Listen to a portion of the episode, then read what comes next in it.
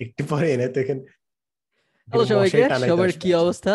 Welcome আজকের পডকাস্টে সবাই আশা করি আজকে সেই সেই লাগছে সবাই আশা করি ভালো আছে কি অবস্থা? কি অবস্থা সালমান? জীবন কেমন যায়?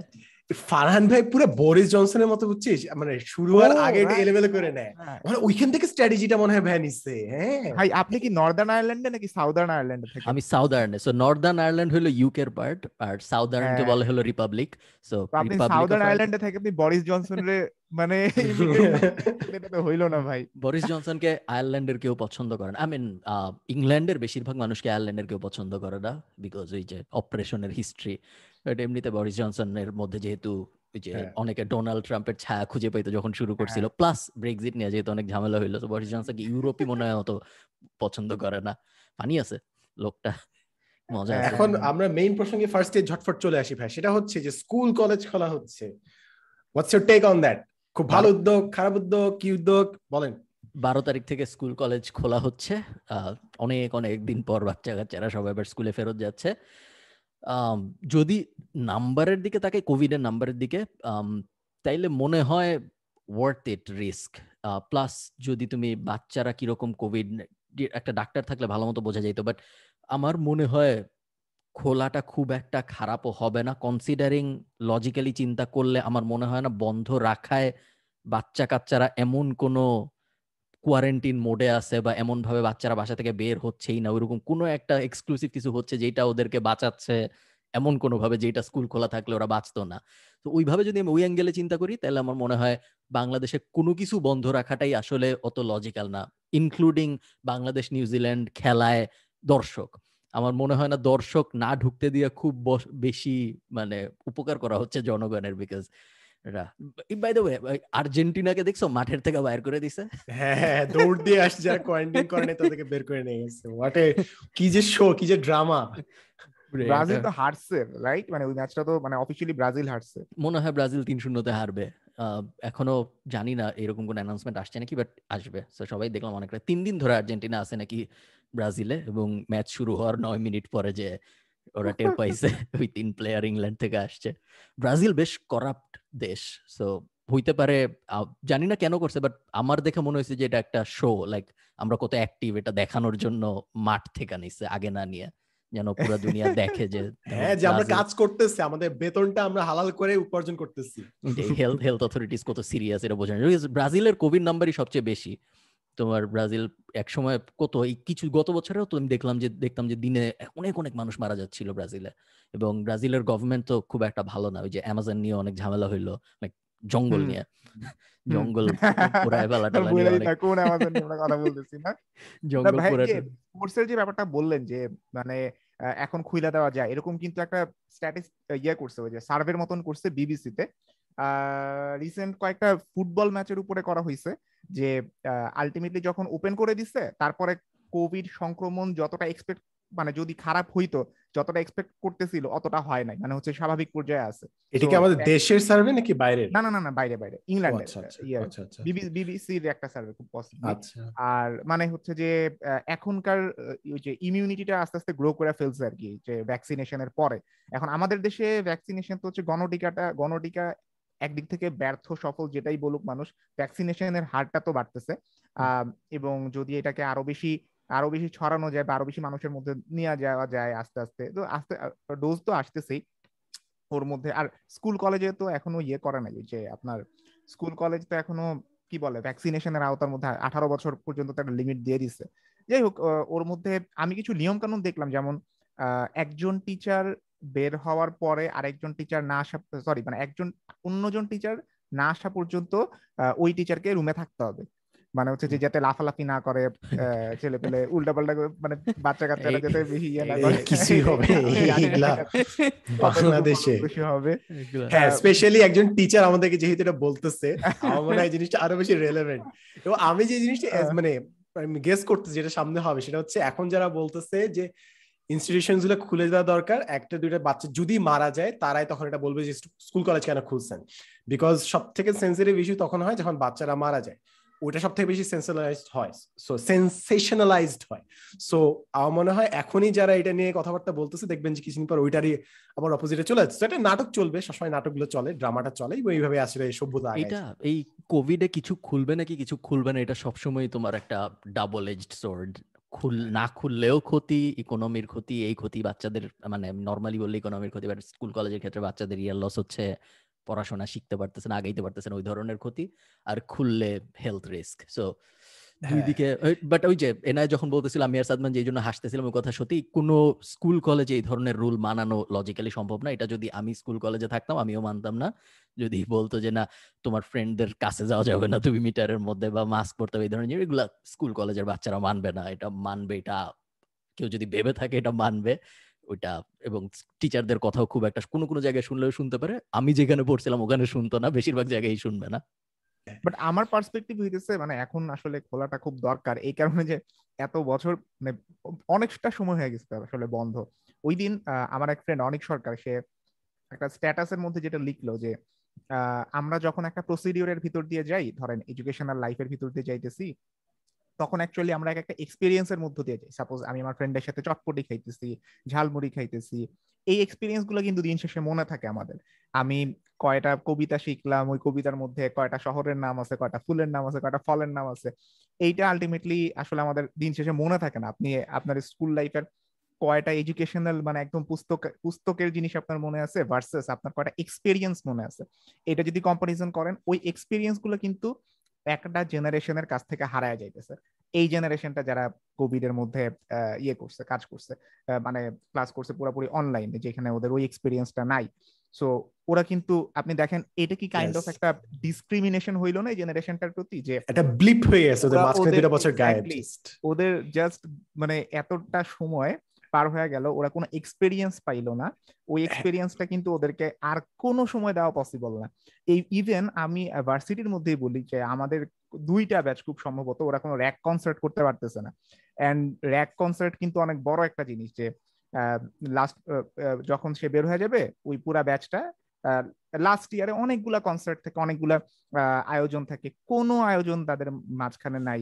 আমাদের এখনকার ফেসবুক প্রোফাইল ঘাটলে অনেক দেখা যাবে যে আমরা আমাদের লাস্ট ইয়ারে আসলে কতগুলা ইভেন্টের মধ্যে অংশগ্রহণ করছিলাম, কতগুলা মেমোরি ওখানে ক্রিয়েটেড হয়েছে এই মেমোরি গুলা কিন্তু র্যাক ব্যাচ ছাড়া মানে অন্য ব্যাচ ওরা ড্রিম করে যে আমরা র্যাক ব্যাচ হইলে এটা করব। অ্যান্ড দেন র্যাক ব্যাচ যখন হয়েছে তখনই কোভিড স্টার্টস সো এই এক্সপিরিয়েন্সগুলো কিন্তু ওরা পুরোপুরি মিস করল। এই মানে আপনি যদি এক্সপিরিয়েন্স ওয়াইজ চিন্তা করেন একজন হিউম্যান বিং হিসেবে, এটা কিন্তু অনেক বড় একটা ডিসক্রিমিনেশন হইতেছে। আপনাকে যদি এখন সুযোগ দেওয়া হইতো যে আপনি নেচারের কাছে প্রার্থনা করতে পারবেন, যে বিচার চাইতে পারবেন কাইন্ড অফ একটা ন্যাচারাল আদালত আছে, যে ন্যাচারাল আদালতে আপনি বিচার আপিল করতে পারবেন যে কেন আমার ক্ষেত্রেই শুধু করা হয়েছে এটা আমার জেনারেশনে কেন করা হয়েছে এটা অন্য জেনারেশন কেন করল না ডিসক্রিমিনেশনটা কেন হইল? এইটা এইটা কাইন্ড অফ করা যায় ইয়েস ইয়েস এবং স্পেশালি আমার মনে হয় আরও বেশি যেটা সব থেকে বেশি প্রভাবিত করবে সেটা হচ্ছে আমার মনে হয় ওই বাচ্চাদের একটা বয়স থাকে না যে সামাজিকীকরণ যেটা বলে তারা ইন্টারঅ্যাক্ট করা শিখে। সো যেসব বাচ্চার চার থেকে ছয় বছর এই পুরো টাইমটা তারা মানুষের সাথে যোগাযোগই করে নাই মানা করা হয়েছে। আমার মনে হয় ওরা জাস্ট সোশিওপ্যাথ এরকম হয়ে মানে এটা জেনারেলি অনেক বড় কিছু বলে বলছি but they will have a lacking maybe যেটা অনেক কাউন্সেলিং দরকার হবে ওদের ফেরত আনতে। যখন তোমার বিড়াল রেস্কিউ করা হয়, তখন এই যে প্রথম যদি বিড়ালের বাচ্চা হয় একদম, বলা হয় প্রথম ছয় সপ্তাহের মধ্যে যদি তুমি কোলে ওঠানো শিখাইতে না পারো তাহলে ওই বাচ্চার পরে মানুষের কোলে উঠবে এই চান্স অনেক কম। এই কারণে একটু বড় বিড়াল যদি রেস্কিউ করা হয়, সাধারণত রেস্কিউ করে টিএনআর বলে trap neuter release so basically বড় বিড়াল যদি আনা হয় তাহলে নিউটার করে আবার যেখান থেকে আনা হয়েছে, ওখানে যায় ছেড়ে দেওয়া হয়। অ্যাডপশনে দেওয়া হয় না বিকজ ওই বড় বিড়ালগুলার সোশ্যালাইজেশনের ফেজটা শেষ। ওদেরকে এখন আর বাসায় অ্যাডজাস্ট করানো যাবে না। হ্যাঁ, অনেকগুলো ছোটখাটো এগুলো আমার খুব ভালো লাগে। অ্যানিমেলস এর ক্ষেত্রে এগুলো আরও দ্রুত দেখা যায়। যেরকম ফার্মে যেহেতু আছে বিড়াল বিড়ালদেরকে কখনো নিজের হাত দিয়ে কখনো এমন যেন মনে করে না যে বিড়ালরা হাতটা একটা খেলনা। এইভাবে তাদেরকে ছোটবেলা থেকে ট্রেন করা হয় নাহলে ওরা একসময় এটাকে খামচি টামচি দিয়ে বসতে পারে। সেরকম অনেকগুলো জিনিস যেটা অ্যানিমেল থেকে খুব দ্রুত শেখা যায় যেটা মানুষকে দেখতে অনেক বছর চলে যাবে আসলে। ওইটাই। যেহেতু মেন্টাল ইয়ে নিয়ে কথাবার্তা হইতেছে না ভাই কি বিড়াল নিয়ে কিছু বলব এটা শেষ হইলে আমরা আনেন না আরে একদিন মাকুকে আনেন না ভাই মানে আমি আমি চেষ্টা করব আজকের পডকাস্টের শেষের দিকে নিয়ে আসার জন্য। আপনারা যারা শুনতেছেন আপনারা চেষ্টা করেন পুরোটা শুনতে। ভালো স্ট্র্যাটেজি ভাই। ভালো সামনে পালনটাও ইজি হয়ে যাবে আজকে বিড়াল সহ ফার্মটাকে নিয়ে নিব একটা জায়গায়। আমি আমার নতুন বাসার কাজ মোটামুটি শেষ নতুন বাসা পাওয়ার কাজ। তো নতুন বাসায় একটা সুন্দর ব্যাকইয়ার্ড থাকবে। তো আমি এখন ব্যাকইয়ার্ড কীভাবে ব্যাকইয়ার্ডে বিড়ালের জন্য কি কি করা যায়? আমি সামনে জানুয়ারিতে হয়তো একটা কুকুরও নিব বাট আপাতত বিড়ালের জন্য কি কি করা যায় এটা নিয়ে প্ল্যানিং করতেছি। আমি অত জটিল কিছু বলতেছিলাম না না বলো সমস্যা নেই। মেন্টাল হেলথ কিছু বলতেছিলাম না। না আমার কোশ্চেনটা ছিল যেহেতু আমরা মেন্টাল হেলথ নিয়ে কথা বলতেছি যে আমরা তো কোভিড জেনারেশন যদি বলি স্পেসিফিক ভাবে ওদেরকে ট্যাগ দিয়ে দিই একটা কোভিড জেনারেশন যারা এক্সপেরিয়েন্স হারাইছে অনেক। ওই জেনারেশনের মেন্টাল হেলথ নিয়ে যদি আপনি কথা বলেন। আচ্ছা আপনাদের কি কখনো কোনো সাপোজ মেন্টাল হেলথ নিয়ে অব্লিগেশনে আছে? এরকম কারোর সাথে এনকাউন্টার হইছেন আপনারা কখনো? যে যে মানে হচ্ছে যে মেডিকেশনের উপরে আছে একদম মানে আমি বলতেছি খুবই সিভিয়ার মেন্টাল কেস এরকম কি কখনো এক্সপিরিয়েন্স করছেন? না আমি করি নাই।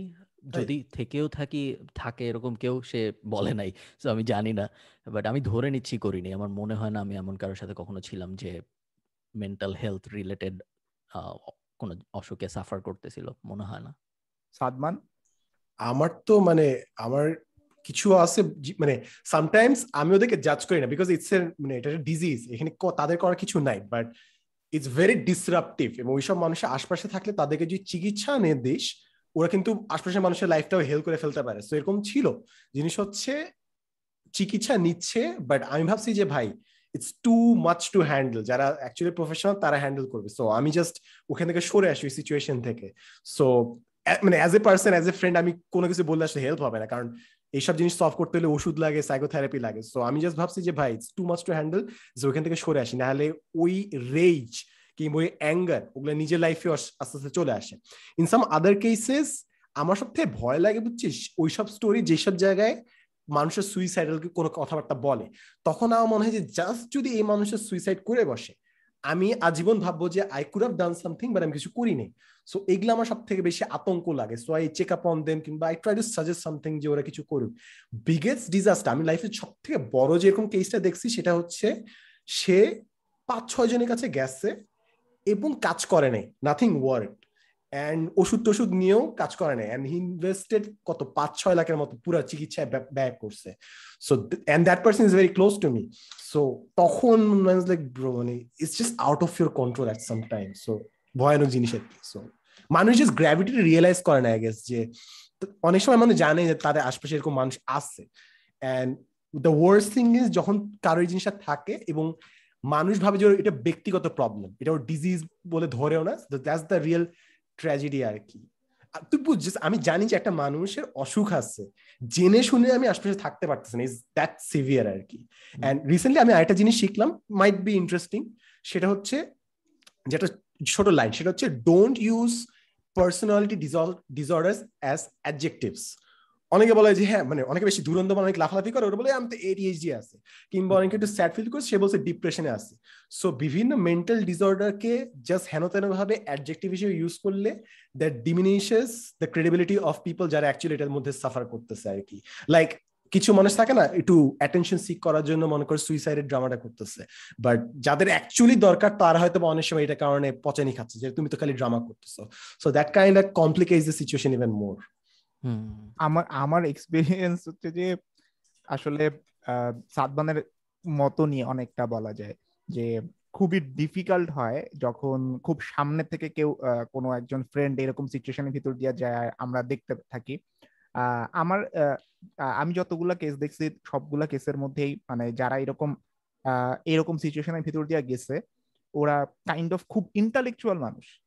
এটা কিন্তু খুব কমন একটা ট্রেইট আমি খেয়াল করছি যে যারা এই ধরনের কমপ্লেক্সিটি ভিতর দিয়ে যায়। খুবই ইন্টালেকচুয়াল টাইপের মানুষ পড়াশোনা করছে অনেক। এবং জাস্ট নট বইয়ের পড়াশোনা ওরা আসলেই জানে জিনিস মানে ওয়ার্ল্ড সম্পর্কে জানে সবকিছু সম্পর্কে রিসেন্ট কয়েকদিন আগে আমেরিকায় দুইটা ছেলে কিন্তু এরকম ভাবে মারা গেছে। ওরা এরকম ডিপ্রেশনে ছিল এন্ড পুরা ফ্যামিলিকে খুন করছে। দেন এন্ড ওদের আমেরিকা না আমেরিকা না কানাডা না সরি সরি সরি বলো। ওই তো মানে ওরা ওরা দেন ওদের ওরা চিঠিও লিখে গেছিল সব প্লেন লজিকে প্লেন লজিকে চিন্তা করছে যে আমরা যদি এরকম করি দেন আমাদের ফ্যামিলি তো এরকম ঝামেলা হবে সো কেন আমরা ইয়ে করি? মানে জানি না এখন ওরা এরকম কেন চিন্তা করছে এটা অবশ্যই একটা অসুস্থ চিন্তা ভাবনা এটা আমাকে আমাদেরকে স্বীকার করতেই হবে। বাট ওরকম চিন্তা ভাবনা করতে গেলে আপনাকে কিন্তু খুব ডেয়ারিং টাইপের মানুষজন হইতে হয়। মানে এমনি এমনি যে এরকম চিন্তা ভাবনা আসবে এরকম না। সো আমি আমার যতটা এনকাউন্টার হয়েছে যারা এরকম ইভেন আমাদের ডিবেটিং ডিবেটিং অ্যারেনার আসলে একজন, ও আলটিমেটলি সুইসাইড করছে। এবং ওর ক্ষেত্রেও আমি দেখছি যে মানে ও চাইতেছে বাট তারপরে হচ্ছে যে এটা যায় না। এই, এটা হচ্ছে ক্লিনিক্যাল ডিপ্রেশনের একদম হার্ডকোর একটা definition how many experiences do you have like this মানে সুইসাইডাল মানুষজনের সাথে কয়জনকে পার্সোনালি চিনতি একদম? কিংবা ফার্ন ভাইয়া চিনতেন? আমার দুইজন। দুইজন আচ্ছা। আমার সো আমার মনে হয় সবারই জীবনে কোনো না কোনো সময় সুইসাইডাল থটস আসে। কোনো না কোনো সময় তোমার বেশিরভাগ যারা এই পডকাস্ট শুনতেছে, তাদেরও মনে হবে যে কখনো না কখনো তাদের জীবনে মনে হয়েছিল যে মরে যাই। মনে হওয়াটা স্বাভাবিক। আমি প্রত্যেকটা ভিডিও আপলোড দেওয়ার পর আমার একবার মনে হয়। বাট এটা সাধারণত সবারই মনে হয়। কোনো না কোনো ফেজে কখনো অনেক স্ট্রংলি মনে হয়, কখনো কখনো একটু কম মনে হয়। ওইটাকে তো আসলে ক্লিনিক্যাল ডিপ্রেশনের মধ্যে ফেলা যাবে না। ওইটা জাস্ট স্ট্রং ইমোশন যেটা খুব ছোট একটা সময়ের জন্য আউটবার্স করে, তারপর আবার নর্মাল হয়ে যায়। এইরকম মানুষ মোটামুটি ভাবে আমি যাদের চিনি, তারা, তাদের সবারই কোনো না কোনো সময় ওইভাবে চিন্তা করলে সুইসাইডাল থটস ছিল। বাট ক্লিনিক্যাল ডিপ্রেশন ব্যাপারটা বা মেন্টাল হেলথের সাথে এই যে যে মেন্টাল হেলথটা যে একটা প্রপার ডিজিজ এটাকে যে প্রপারলি ট্রিট করা যায় এই বিষয়ক যে স্পেশালিস্ট আছে যাদের কাছে তুমি যাবা তোমার মেন্টাল হেলথ রিলেটেড প্রবলেম হলে তারপর তারা তোমাকে ওষুধ দিবে, তুমি লাকি হলে হয়তো একটা কুকুর দিবে। তো এই এই যে যে ব্যাপারটা করা যায় এইটা যেহেতু বাংলাদেশে এখনও স্টিগমা এই কারণে অনেকে বাংলাদেশে না আসলে বেশিরভাগ জায়গায় এখনও মানুষ অত এবং এটা যেহেতু অসুখটাও এমন যে বোঝা যায় না, আসলে আমার মন খারাপ নাকি আসলে আমি ডিপ্রেসড সো মানে আসলে আমি নর্মাল ডিপ্রেসড যেহেতু এটা তো এমনি তো একটা নর্মালও টার্ম আমি আসলে নর্মাল নর্মাল হাত কাটলে যেরকম সহজে বোঝা যায়, এটা ওরকম সহজে বোঝা সম্ভব হয় না। যেই কারণে এইরকম মানুষ অনেক আছে, আমি শিওর যারা আসলে ক্লিনিক্যালি ডিপ্রেসড প্রবাবলি বাট তারা নিজেরাও হয়তো জানে না, তাদের ট্রিটমেন্ট দরকার। আবার অনেকে আছে হয়তো যে যারা প্রপার মানে তারা জানেও কিন্তু তারা আবার আমাকে জানায় নাই। বাট আমার এরকম এনা যেভাবে নাম্বার দিয়ে বলল দুইজন ছিল আমার আমি এরকম একজনও বলতে পারব না যাদের আমি একদম পার্সোনালি চিনি জানি লাইক একদম ফ্যাক্ট যে তাদের কোন একটা mental health related issue like আমার ক্ষেত্রে জাস্ট মানে দুইজন মানে ক্লাসমেট বলতে গেলে এবং একজনেরটা মোটামুটি গেস করা যাইতো বিকজ ওই মানুষের সবার থেকে সবসময় বিচ্ছিন্ন থাকতো। সো ওই জিনিসটা দেখতে পারা উচিত ছিল এবং উনি কোথায় মানে পদ্মা নদীতে না কোন নদীতে জানি ডুবে সুইসাইড করছে। আরেকজন হচ্ছে that was the surprising point আরেকজনেরটা actually surprising ছিল because that person was really pious একদম সম্পূর্ণ ধার্মিক মানে যতটুকু বাইরে থেকে দেখে মনে হওয়া সম্ভব every bit of it so জিনিস হচ্ছে, যখন কোনো মানুষ ওরকম থাকে ইউ নেভার ডাউট যে মানুষ সুইসাইড করে বিকজ রিলিজিয়ন থাকলে না that is one of the biggest barrier যে ভাই সুইসাইড করলাম বাট বাকিটা ইটারনেটি তুমি ওই সেম পানিশমেন্ট খাওয়া so that is one of the biggest deterrent যে তুমি সুইসাইড করবা না, যদি তুমি রিলিজিয়াস হও।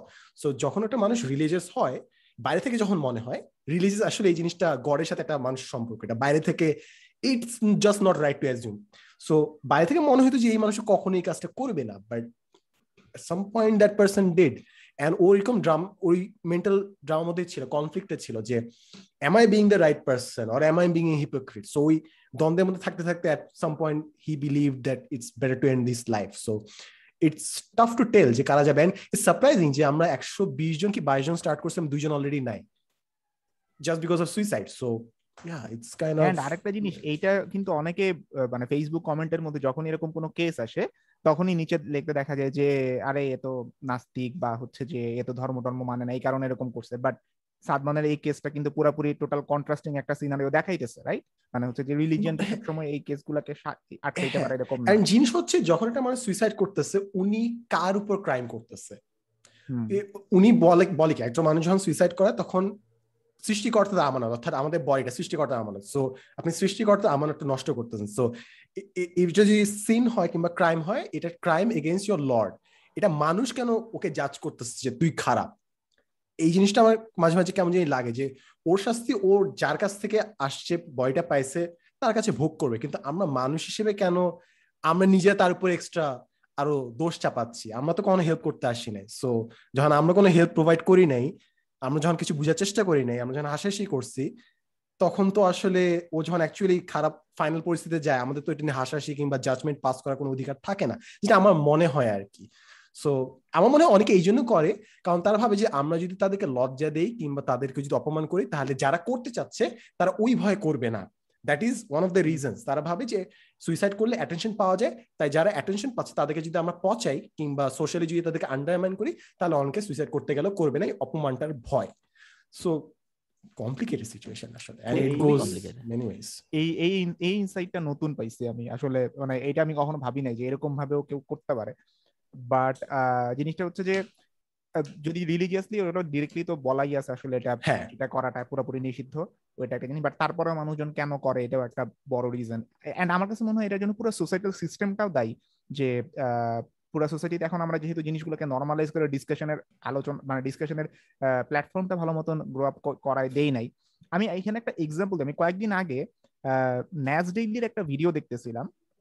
ও ওইখানে বলছে যে একটা সিনড্রোম আছে স্যাড স্যাড হচ্ছে সিজনাল অ্যাফেক্টিভ ডিসঅর্ডার এইটা এটা মিনস হচ্ছে আপনি যদি কোনো একটা জায়গায় যান যেখানে একটু মেঘ আছে একটু জায়গাটা এটাকে উইন্টার ডিপ্রেশনও বলে ইয়েস এই এই এই এই এইরকম একটা ডিপ্রেসিভ জায়গার মধ্যে যদি যান আপনার ডিপ্রেশনের পড়ার সম্ভাবনা অনেক বেশি।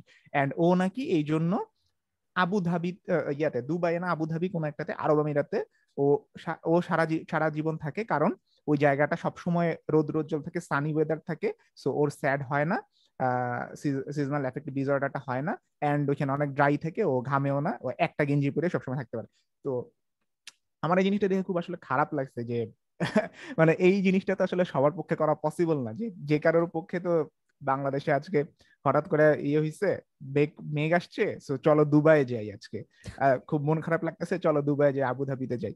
ইভেন আমি এটাও শুনছিলাম যে মাগরিবের নামাজ বা আজানের সময়টা যে সময় হয়, ওই সময়টাতে মানুষ অনেক বেশি ডিপ্রেস থাকে। মানে ওই সময়টা এতটা গ্লুমি অ্যান্ড এই কারণে বেশিরভাগ ধর্মমতে কিন্তু ওই সময়গুলোতে উপাসনার ইয়ে রাখছে।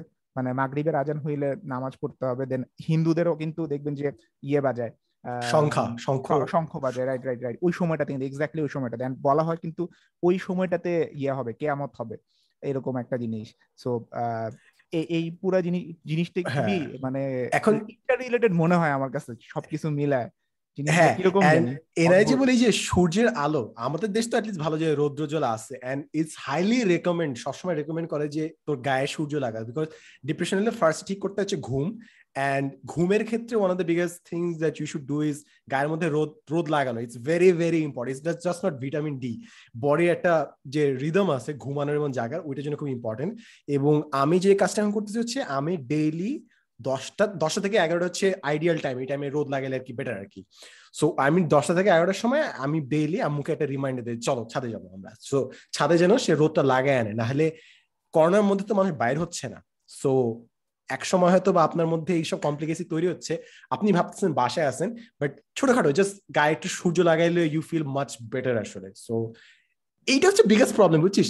The cliche things the smallest things মানুষ ভাবে এই যে সব থেকে ছোট জিনিস, তাই তারা ইগনোর করে বাট এগুলো আস্তে আস্তে কম্পাইল করতে করতে বড় এরার তৈরি করে স্নোবল ইফেক্ট ফেলে এই যে সাদমান যে সার্কিডিয়ান রিদমের কথা বলতেছিল, ওইটার এইটা বলাই হয় যে দশটা থেকে এগারোটা, ঘুম থেকে ওঠার দুই ঘণ্টা পরের থেকে মানুষের বডি সবচেয়ে বেশি অ্যাক্টিভ অ্যান্ড রিসেপটিভ থাকে সব ধরনের ব্যাপার। এই এমনি নর্মাল যদি আপনার কোনো জীবনের ইম্পর্টেন্ট ডিসিশন থাকে, ওই যে দশটা থেকে এগারোটা, দশটা থেকে বারোটা, ওই ফেজটা ভালো কনসিডারিং আপনি আটটায় উঠতেছেন। ঘুম থেকে ওঠার দুই ঘণ্টা পরে সবাই বলে ওই ধরনের ডিসিশন নেওয়া উচিত। এনআই যখন বলতেছিল সুইসাইড রেটের কথা, তখন আমি আমেরিকান স্ট্যাট দেখতেছিলাম, আমি এটা আগেও দেখছিলাম, আমি জাস্ট ভেরিফাই করার জন্য। সুইসাইড রেট কিন্তু বাড়তেছে প্রতি বছর আগের বছরের থেকে, কমতেছে না। তোমার থিওরিটিক্যালি বললে বিশ বছর আগে বা তিরিশ বছর আগে মেন্টাল হেলথ রিলেটেড যত সাপোর্ট ছিল, এখন তার থেকে সাপোর্ট অনেক বেশি অ্যাওয়ারনেস অনেক বেশি মেন্টাল হেলথ রিলেটেড ব্যাপার স্যাপার মানুষ জানে অনেক বেশি। সো টেকনিক্যালি বললে কমার কথা বাট অ্যাকচুয়ালি বাড়তেছে। দুই হাজার দশ সালে আমি আমেরিকার ডেটা বলতেছি অ্যাভারেজ ছিল twelve I think for every million না সো এভরি প্রতি এক লাখে সাড়ে বারো ছিল, বা টুয়েলভ পয়েন্ট টু ছিল সুইসাইড রেট আমেরিকায়। দুই হাজার আঠারোতে এসে ফোরটিন পয়েন্ট টু থ্রি হয়েছে এবং মোটামুটি প্রতি বছরই বাড়ছে। সো এটা আমি আগেও জানতাম বাট এক্সাক্ট স্ট্যাটটা জানতাম না। সুইসাইড রেট আমেরিকায় বাড়তেছে আমি ধরে নিচ্ছি বাকি সব জায়গায় হয়তো বাড়তেছে। কেন বাড়তেছে এটা নিয়ে সবাই অনেক তোমাদের মনে আছে নাকি? অনেক অনেক না গত বছর বা তার আগের বছর কোভিডের শুরুর দিকে নেটফ্লিক্সে একটা শো আসলো না সোশ্যাল মিডিয়া নিয়ে? নাম কি ছিল যে হুইসেল ব্লোয়াররা সোশ্যাল মিডিয়ার negative social dilemma social dilemma তো সোশ্যাল ডিলেমা সুইসাইড রেট নিয়ে কথা বলছিল এবং ওইখানে ওরা বলার চেষ্টা করেছিল যে সুইসাইড রেট বাড়ার specially teenage girls teenage boys বয়েজদের মধ্যে সুইসাইড রেট বাড়ার মেইন কারণগুলোর একটা হইল সোশ্যাল মিডিয়া এবং সোশ্যাল মিডিয়ার প্রতি অ্যাক্সেস তোমার যত বেশি তোমার সুইসাইড করতে পারো এই চান্স অনেক বেশি। এক লাখে বারো বারো জনের মতো সুইসাইড করার রেটটা বেশ বেশ বাজে রেট আর কি মানে খুব এমন রেট না যে ইগনোর করে চলে যাওয়া। And what stops you from ভাইয়া কিংবা এনে মানে সুইসাইডাল থট অনেক সবার অনেকেরই আসে ঠিক আছে? সো জিনিস হচ্ছে what stops you from going down that rabbit hole ওই র্যাবিট হোলে অনেকে বের হইতে পারে না তো। সো আপনার ওই ডিটেরেন্টে কি? যেটা কারণে আপনি আবার ফেরত আসে? আচ্ছা আমি জাস্ট জাস্ট আমি একটা জিনিস বলে রাখি সেটা হলো বাংলাদেশের সুইসাইড স্ট্যাটস আমি জানি না বাট আমি যেহেতু আমেরিকাটা বললাম আমার ধারণা বাংলাদেশে আমেরিকার থেকে বেশি হওয়ার খুব স্ট্রং পসিবিলিটি আছে। কনসিডারিং বাংলাদেশে এমন এমন স্ট্যাট আছে যেগুলো আমরা জানি, কিন্তু এত অ্যালার্মিং যে আমরা কথা বলি। যেমন ফর এক্সাম্পল প্রতি এক মিনিটে সম্ভবত একটা বাচ্চা মারা যায়, পানিতে ডুবে, এরকম একটা স্ট্যাট আছে বাংলাদেশে। প্রতি এক মিনিটে বা পাঁচ মিনিট, এরকম অ্যালার্মিং একটা স্ট্যাট আছে যে পডকাস্ট শুরু করছি, শেষ করতে করতে তোমার পঞ্চাশ ষাট জন বাচ্চা মারা গেছে, পানিতে ডুবে, এরকম একটা ব্যাপার আছে। সো ওই ওই রকম স্ট্যাটকে বেঞ্চমার্ক ধরে ওটার এগেনস্টে এটা চিন্তা করলে মনে হয় সুইসাইডের রেট প্রতি এক লাখে সাড়ে বারোর থেকে অনেক বেশি হলেও হইতে পারে। চাই না হোক বাট হইতেও পারে। আমি খুব একটা সাদমানের কোয়েশ্চেনের অ্যান্সার হলো আমি খুব একটা কখনো সেরকম মেজর সুইসাইডাল থট আসছে বলেই আমার মনে হয় না। আই থিঙ্ক যারা একটু যারা একটু বিজি থাকে প্লাস যারা একটু প্যাশনেট বিভিন্ন ব্যাপার স্যাপার নিয়ে তাদের মধ্যে মনে হয় হাইপোথেটিক্যালি স্পিকিং সুইসাইডাল হওয়ার চান্স একটু কম। প্লাস যদিও সোশ্যাল মিডিয়া নেগেটিভ আমাদের ক্ষেত্রে মনে হয় সোশ্যাল মিডিয়া উল্টা পজিটিভ হিসেবে কাজ করে যেহেতু আমরা একটু ইনফ্লুয়েন্সার টাইপ লেভেলের মানুষ সো বেশিরভাগ মানুষ হেট পেলেও আমাদের ক্ষেত্রে সোশ্যাল মিডিয়া ডোপামিনটা আছে ডোপামিন আছে প্লাস অনেক বেশি মানুষ কমেন্ট টমেন্ট করে লাইক টাইক দেয় সো ওগুলো সব পজিটিভলি এফেক্ট করে বলে আমার মনে হয়। বাট আমি যদি ব্রডলি চিন্তা করি কেন আমি সুইসাইড করি নাই? আমার বেসিক্যালি অন্যান্য যে কোনো কাজ আমি যে জন্য করি নাই ওইটাই। আমার অনেক কাজ করা বাকি এই কারণে আমি সুইসাইড করার টাইম পাচ্ছি না। তো ওগুলো আমার বেসিক্যালি আগে করতে হবে।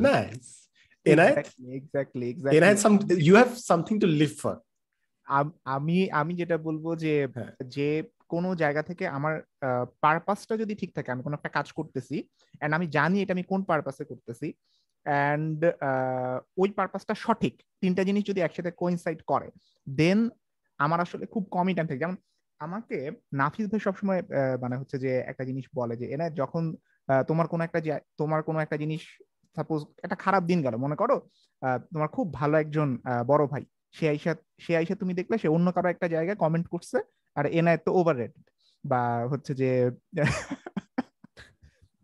বা মানে হচ্ছে যে আমার কাছে মনে হয়েছে যে, সে কেন আমাকে মানে হচ্ছে যে, হঠাৎ করে পর ভাবা শুরু করছে। মানে পর ভাই বা ইয়ে করছে। মানে কাইন্ড অফ এরকম না যে আমি তো খুব রিসেন্টলি ইয়ে হয়েছি মাইক্রো সেলিব্রিটি হয়েছি ওর পরে আমার ফ্রেন্ড ফ্রেন্ড জোনের বড় ভাইকে, আমি যদি অন্য আরেকজন বড় ভাইয়ের কমেন্ট বক্সে গিয়া করতে দেখি যে এনায়েতের এই অবস্থা এ তো আসলে অন্যরকম টাইপের মানে সমালোচনা করা খুব বাজে ভাবে সে আমার এখানে কেন করল না? সো এই জিনিসটা কিংবা মনে করেন যে আসলে আমি কোন একটা ভুল করছি সাপোজ আমি কোন একটা জার্নাল পেপারের মধ্যে আমার একজন স্যারের নাম দেওয়ার কথা, আমি ওই স্যারের নাম দিই নাই।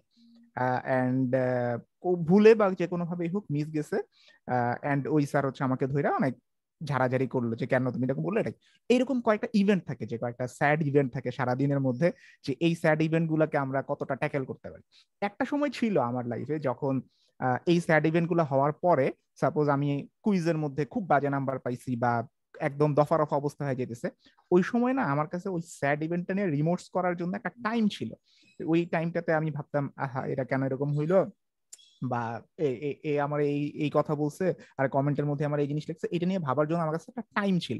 বাট এখন যেটা হয়েছে, আমার কাছে না ওই টাইমটাই নাই। মানে এমন বিজি স্কেজিউলের মধ্যে আমি পড়ছি, একটার পর একটা জিনিস এরকম চলতে থাকে চলতে থাকে চলতে থাকে যে মানে আমি যে আপনার কিন্তু হচ্ছে যখন আপনি বিজি থাকবেন কোনো একটা জিনিস নিয়ে, তখন কিন্তু হচ্ছে আপনি ওই জিনিসটা নিয়ে চিন্তা করার টাইম কতটুকু পাইতেছেন, এইটা একটা খুব মেজর যেমন আমার যদি এখন সাপোজ আমাকে সোশ্যাল মিডিয়া থেকে একজন খারাপ একটা কথা বলল, আমি ওইটা নিয়ে রিমোট করতে যাব? সাড়ে দশটার সময় আমার আরেকটা মিটিং ওই মিটিং এর মধ্যে ডিসিশন হইতেছে আমি ওয়ার্ল্ড ব্যাংকের সাথে কোন প্রজেক্ট করতেছে, না করতেছি, কোন ইয়ের মধ্যে হচ্ছে যে মানে টোটালি অন্য লেভেলের এটা কোনো সম্পর্কই না। আমি টোটালি অন্য একটা জগতে চলে গেছি। ঠিক আছে? মানে টোটালি এবং ওইটার মধ্যে আমাকে এমন ভাবে মনোযোগ দিতে হবে যে, আমি যদি এইটা নিয়ে এখন মনোযোগ করি, যেমন আপনি যদি ক্লাসের মধ্যে টিচার পড়াইতেছে, আপনি মনোযোগ দিতেছেন না। কারণ কি? আপনার ব্রেকআপ হয়েছে ঠিক আছে? এইটা আপনি বলতে পারেন। ক্লাসের মধ্যে বলতে পারেন যে, না কিন্তু আপনি যখন একটা ডিসিশন মেকিং সিচুয়েশনে আসবেন, আপনি বাংলাদেশের ডেল্টা প্ল্যান বানাইতেছেন, মাননীয় মন্ত্রীর সামনে আপনি কোন একটা প্রেজেন্টেশন দিতেছেন, আপনি যদি এখন বলেন যে, মাননীয় মন্ত্রী, আমার তো আজকে হচ্ছে আমি একটু আমি একটু মন খারাপ, আমার আমার ব্রেকআপ হয়ে গেছে, আমি আজকে প্রেজেন্টেশন ভালো মতন দিতে পারতেছি না। এইটা কিন্তু আপনি ওই স্টেজে যা বলতে পারবেন না, আপনি ক্লাসের মধ্যে বলতে পারেন যে, স্যার, আমার আজকে মনটা খারাপ। বাট যখন মানুষ আস্তে আস্তে আরেকটু উপরের স্টেজে আস্তে আস্তে যায় তখন কিন্তু ওই শিকায়াত করা বা অভিযোগ করার হচ্ছে যে মানে সুযোগটা আস্তে আস্তে মানুষের কমতে থাকে। অ্যান্ড আমি দেখছি যে, আমার আসলে ওই জিনিসটা নিয়ে চিন্তা করারই টাইম থাকে না। ওই জিনিসটা নিয়ে মানে হচ্ছে নিজেকে নিজেকে একটু টাইম দিব, একটু ইয়ে করব, ওই জিনিসটা করার টাইম থাকে না। এবং এবং এবং যখন আমি টাইম পাই আমি বাই ডিফল্ট ট্রাই করি ওইগুলো নিয়ে চিন্তা না করতে। তার কারণ আমি ওই টাইমটা খুবই লিমিটেড অ্যামাউন্ট সময়, খুবই লিমিটেড আমার ওই টাইমটা যখন আমি একটু ফ্রি টাইম পাই, তখন আমি তাড়াতাড়ি করে হোক মানে যে কোনো ভাবেই হোক ওই চিন্তাটা থেকে দূরে থেকে আমার কিছু টাস্ক আছে যে আমার যদি ফ্রি টাইম থাকে আমি এই টাস্কগুলো শেষ করব। সাপোজ এই বইটা পড়া শেষ করব বা আমি ব্যক্তিগতভাবে নিজের থেকে কিছু রিসার্চ করি, যেটা আমি জীবনে ভিডিও টিডিও কিছু বানাইতেছি না বাট নিজের মজার জন্য রিসার্চ করতেছি। ওই রকম কিছু কাজ আমি করতে থাকি। সো বা একটা মুভি দেখতে থাকি, বা একটা সিরিজ দেখতে থাকি। কারণ ওই টাইমটা আমার কাছে এতটা মূল্যবান যে আমি আসলে অন্য কোনো কিছু নিয়ে চিন্তা করে আসলে ওই টাইমটা আমি খরচ করতে চাই না। সো মানুষ কিন্তু, আমি আমি একটা জিনিস দেখছি যে মানুষ এইটাকে টাইম খরচ হিসেবে মনেই করে না যে তার একটা জিনিস চিন্তা করতে টাইম যাইতেছে। সাপোজ আমি কোনো গতকালকার একটা ঘটনা নিয়ে চিন্তা করতে করতে টাইম ব্যয় করতেছি। অনেক ক্ষেত্রে দেখা যায় কেউ এটাকে টাইম ব্যয় হইতেছে। এইটা মনেই করে না। মনে করে যে ঠিক আছে মানে এটাতে টাইম যেমন আমি যদি একটা মুভি দেখি, আমার তো এটা শিওর যে আমার দুই ঘণ্টা টাইম এখানে যাইতেছে, আমি জানি এখানে দুই ঘণ্টা টাইম যাইতেছে। অ্যাসাইনমেন্ট করতে গেলে তিন ঘণ্টা টাইম এখানে যাইতেছে। বাট অনেক ক্ষেত্রে দেখা যায় যে চিন্তা করতে বা চিন্তার মধ্যে ডুইবা থাকার মধ্যে যে কারও একটা টাইম যায় এইটার, এটাকে কেউ অনেক সময় গোনাই ধরে না। আমি এটা নিয়ে আরও ডিসকাশন ফার্দার ইয়ে করব পরে যদি উঠে। তো এইটা হচ্ছে আমার আমার রিজন যে আমার মধ্যে আসলে কেন আসে না, তার রিজন হচ্ছে আমি খুব প্রচণ্ড বিজি থাকি। অ্যান্ড মনে হয় আল্লাহ এইভাবেই ঠিক করে দিছে যে আমার উপর আরও অনেক মানুষ ডিপেন্ডেড ইভেন আমি মানে হচ্ছে যে পার উইকে ভিডিও দেওয়ার একটা মোটিভ ছিল আমার যে এইটা দেখানো মানুষের কাছে যে দেখো তোমার মতন আরেকটা হিউম্যান বিং প্রত্যেক সপ্তাহে বাঁচতেছে সো ওর লাইফ আর তোমার লাইফের মধ্যে খুব বেশি ডিফারেন্স নাই। এইটা আমার একটা মানে হচ্ছে যে মোটিভের মধ্যে ছিল যে এটা দেখানো whatever the situation is the show must go on যেটাকে বলে যে তোমার তোমার মতনই আরেকজন প্রত্যেক সপ্তাহে একটা স্ক্রিনের সামনে আসতেছে দ্যাট প্রুভস যে সবার লাইফই আসলে সেম টাইপের ডিফিকাল্টির মধ্য দিয়ে আসলে যায় বাট তারপরেও সে ওইটাকে ম্যাচ আপ করে সামনে আগায় যায়। এই জিনিসটা আমাদের ট্রাইনোমিয়াল পডকাস্টের মধ্যে, আমাদের হাজারটা ডিফিকাল্টি আছে। আমরা কি আসছি না আজকে? ইচ্ছা করলে আমি, আমার কত ডিফিকাল্টি ছিল দেখে আমি কত কাউকে বুঝতে পারি নাই বাট আজকে কিন্তু বসছি আমরা, আমাদের যত ঝামেলায় থাকে আমরা কিন্তু বসছি। সো এটা কিন্তু এটা কিন্তু আমরা ভাবতেছি যে আমরা জাস্ট তিনজন বসে এখানে আড্ডা দিতেছি, ব্যাপারটা এরকম না। অনেকের লাইফের কিন্তু আগে একটা মেমোরি তৈরি হইতেছে এই পডকাস্টগুলো দিয়ে। আমি ডেফিনেটলি বলে দিতে পারি। অ্যান্ড একটা সময় যে আজকে থেকে দশ বছর পরে হইতে পারে যদি এই পডকাস্ট আল্লাহ রহমতে যদি কন্টিনিউ করে। মানে এইটা অনেকের লাইফের একটা অংশ হয়ে যাবে। অ্যান্ড জাস্ট নট দ্যাট যে আমরা এখানে খুব বড় বড় ডিসকাশন করতেছি এরকম না। এই যে আমরা একটা এক্সপিরিয়েন্স দিতেছি এই মানুষটাকে প্রত্যেক সপ্তাহে আমরা তাদের সামনে আসতেছি। সে যে আমাদের সাথে গ্রো করতেছে আমরাও গ্রো করতেছি। এইটা আসলে অনেক বড় কিছু মিন করে আমার মতে। আমি জানি না যারা শুনবেন একটু কমেন্টে জানায়েন। না সাদমান কিছু বলার আগে আমি সবাইকে যেহেতু এনায়েত অনেক ইমোশনাল কথাবার্তা বলল সো এই আপনারা যারা ইমোশনাল কথাবার্তা শুনলেন আপনারা হয়তো কাঁদছেন। আপনারা কাঁদতে কাঁদতে এই পডকাস্ট চ্যানেলে সাবস্ক্রাইব করতে ভুলবেন না। আমি একটু মনে করাই দিই মানুষ চলে যাওয়ার আগে। এক্স্যাক্টলি তাড়াতাড়ি সাবস্ক্রাইব করেন ভাই লাইক ঠোক दीजिए সাবস্ক্রাইব বেল বাটন বাজা दीजिए ফির মিলেঙ্গে আগলি এপিসোড মে আপনারা লাইক করবেন অবশ্যই আমি এবং অবশ্যই সাবস্ক্রাইব করতে ভুলবেন না। প্লাস বেল বাটনে যে অল নোটিফিকেশনস যদিও ইউটিউবের নোটিফিকেশন খুব একটা ভরসার জায়গা না। তারপরেও দোষ কি? তো এগুলো করে ফেলতে পারেন? হ্যাঁ সাদমান সরি আমি এটা একটু মানুষের মনে করাই দিলাম যেহেতু এনায়েত খুব একটা ইমোশনাল কথা বলছে না? মানুষ রিসেপটিভ হ্যাঁ, এবং ভাই ফান ভাই এটা না একবার একবার খুব প্রফেশনালি বললেন ঠিক আছে? এই ভিডিও ভালো লাগলে লাইক শেয়ার এগুলো করতে ভুলে যে যেরকম করেন ইন্ডিয়ান দেখবেন অনেকগুলো চ্যানেল এআইবি দেখেন একটা বেল বাটন বানানো একটা ইন্ট্রো আছে। ওইটা যে কয়টা চ্যানেল যে কপি করছে দেশে বিদেশে? আপনি যদি এটা বানান সব জায়গায় মানুষ কিন্তু এটা কপি করা শুরু করবে বুঝছেন? এআইবিটা করে ফেলেন একটা। একটা বানায় আমরা লাইসেন্সিং করে বেচতে পারি। ইয়ে ভিডিও ব্লগস টাইপ দিয়ে আমরা বেচতে পারি। যে আমাদের এটা কপিরাইট দিলাম তোমরা বেচো ইন্ট্রো আউটরো লাগায় দাও ইন্ট্রো আউটরো লাগায় দাও। আমি আপনাদের দুইটা যে জিনিসটা বুঝলাম সেটা হচ্ছে ইউ কিপ ইউরসেলফ অকুপাইড তোমার অনেক বিজি রাখেন। তুমি কি সাদমান সাদমান। ও আমার তো ফার্স্ট জিনিস হচ্ছে যে মানে মানে কিছু টাইমে ইউ জাস্ট মানে ওই বিচে পড়ে যায় মানুষ। আমার ক্ষেত্রে রিলিজিয়াস ব্যারিয়ারটা ফার্স্ট অফ অল একটু বড় থাকে যে ভাই ভাই পরকাল বলে যদি যে জিনিসটা শিখানো হয়েছে যদি সুইসাইড করি ভাই আমি ঠিক জানি না যে আচ্ছা না এইসব জিনিস আসলে মজা করার দরকার নাই বিকজ আচ্ছা বলি কি আছে? আমি এটা না আমাকে না হেসে বলতে হবে নাহলে আমি যদি এই জিনিসটা হেসে বলি জাস্ট মাইরে দিব আমাকে ঠিক আছে? আমি এটা পরে বলি যেন মুখে হাসি থাকবে না। সো যে জিনিসটা হচ্ছে অ্যাটাচমেন্টকে আমি অনেক সময় খারাপ জিনিস হিসেবে দেখি আই অলসো সি মানে অ্যাটাচমেন্ট খুব একটা দরকার নেই বাট মনে হয় লাইফে থাকতে হলে কিছু অ্যাটাচমেন্ট দরকার হয়। Something to look forward to না হলে অনেকটা শূন্য শূন্য লাগে, ঠিক আছে? যেরকম আমি যেরকম প্রতি ওয়েট করি প্রতি সপ্তাহে যে কখন পডকাস্ট হবে। যেরকম গতকাল আমরা করতে পারি না আমি আমি কিন্তু প্রচুর চেয়েছি আমি এনে অ্যাংরি রিয়াক্ট দিছি মেসেঞ্জার আমি জানি যে ফারান ভাইয়া জীবনে বকা দিবে না। But someone needs to tell it's not right, this is not acceptable behavior. So I was angry react this because ভাই, আমি পুরো সপ্তাহ ওয়েট করি যে কোন পডকাস্টে আসবে, আমরা আড্ডা মারবো। সো এরকম অনেকগুলো জিনিস থাকে যে এরকম যে এরা যেরকম ওয়ার্ল্ড ব্যাংকের প্রজেক্ট নিয়ে ব্যস্ত, খালিদ ফারহান যেরকম, আপনার কবে আপনার ভেন্ডোরা আপনাকে আরেকটা প্রজেক্ট দিবে, কিংবা কবে আপনি আপনার নেক্সট স্ক্রিনশটটা দিয়ে এক হাজার ডলার কীভাবে কামালাম, সেই ভিডিওটা আপলোড দেবেন। So you have something to look forward to so ওরকম অনেকগুলো জিনিস এখন আছে। আরেকটা জিনিস হচ্ছে ভাই, আমরা তিনজন যারা এই ভিডিও দেখতেছেন, আমরা লটারি জিতছি, ঠিক আছে? আমি I do I can speak for you but আমি জানি যে আমি লটারি জিতছি ভাই। একটা থার্ড ওয়ার্ল্ড কান্ট্রিতে মানে মানে কীভাবে এটা পলিটিক্যালি কাইভাবে বলা যায়? মানে ভাই, না খায় মরতে হচ্ছে না, ঠিক আছে? আমি যদি নেক্সট দশ দিন ল্যাটকায় পড়ে থাকি, আমার না খায় মরার সম্ভাবনা নাই। So that is a freaking privilege and having access to internet এগুলো we take things for granted তাই এই জন্য ওইভাবে চিন্তা ভাবনা করি। এখন অনেক সময় ঝামেলা হয়। আমার যেরকম একটা মেজর প্রবলেম একটা ফেস করছিলাম সুইসাইডাল ফেস এটা আসলে এইভাবে বলা উচিত না। মানে জাস্ট মনে হয়েছিল একটু লাইফ মিনিংলেস সেটা হচ্ছে যে সাম পয়েন্ট আই রিয়েলাইজ যে যদি রিলিজিয়াস সাইড যদি বাদ দিয়ে দিই, ইহজাগতিক পারপোজ বলে আর কিছু নাই কিন্তু, সবকিছু ম্যান মেড ইহজাগতিক পারপোজ তো তখন আওয়াজ লাইক ও ড্যাম রিলিজন না থাকলে কোনো পারপোজ নেই। আওয়াজ লাইক কি হইল? কি করতেছি?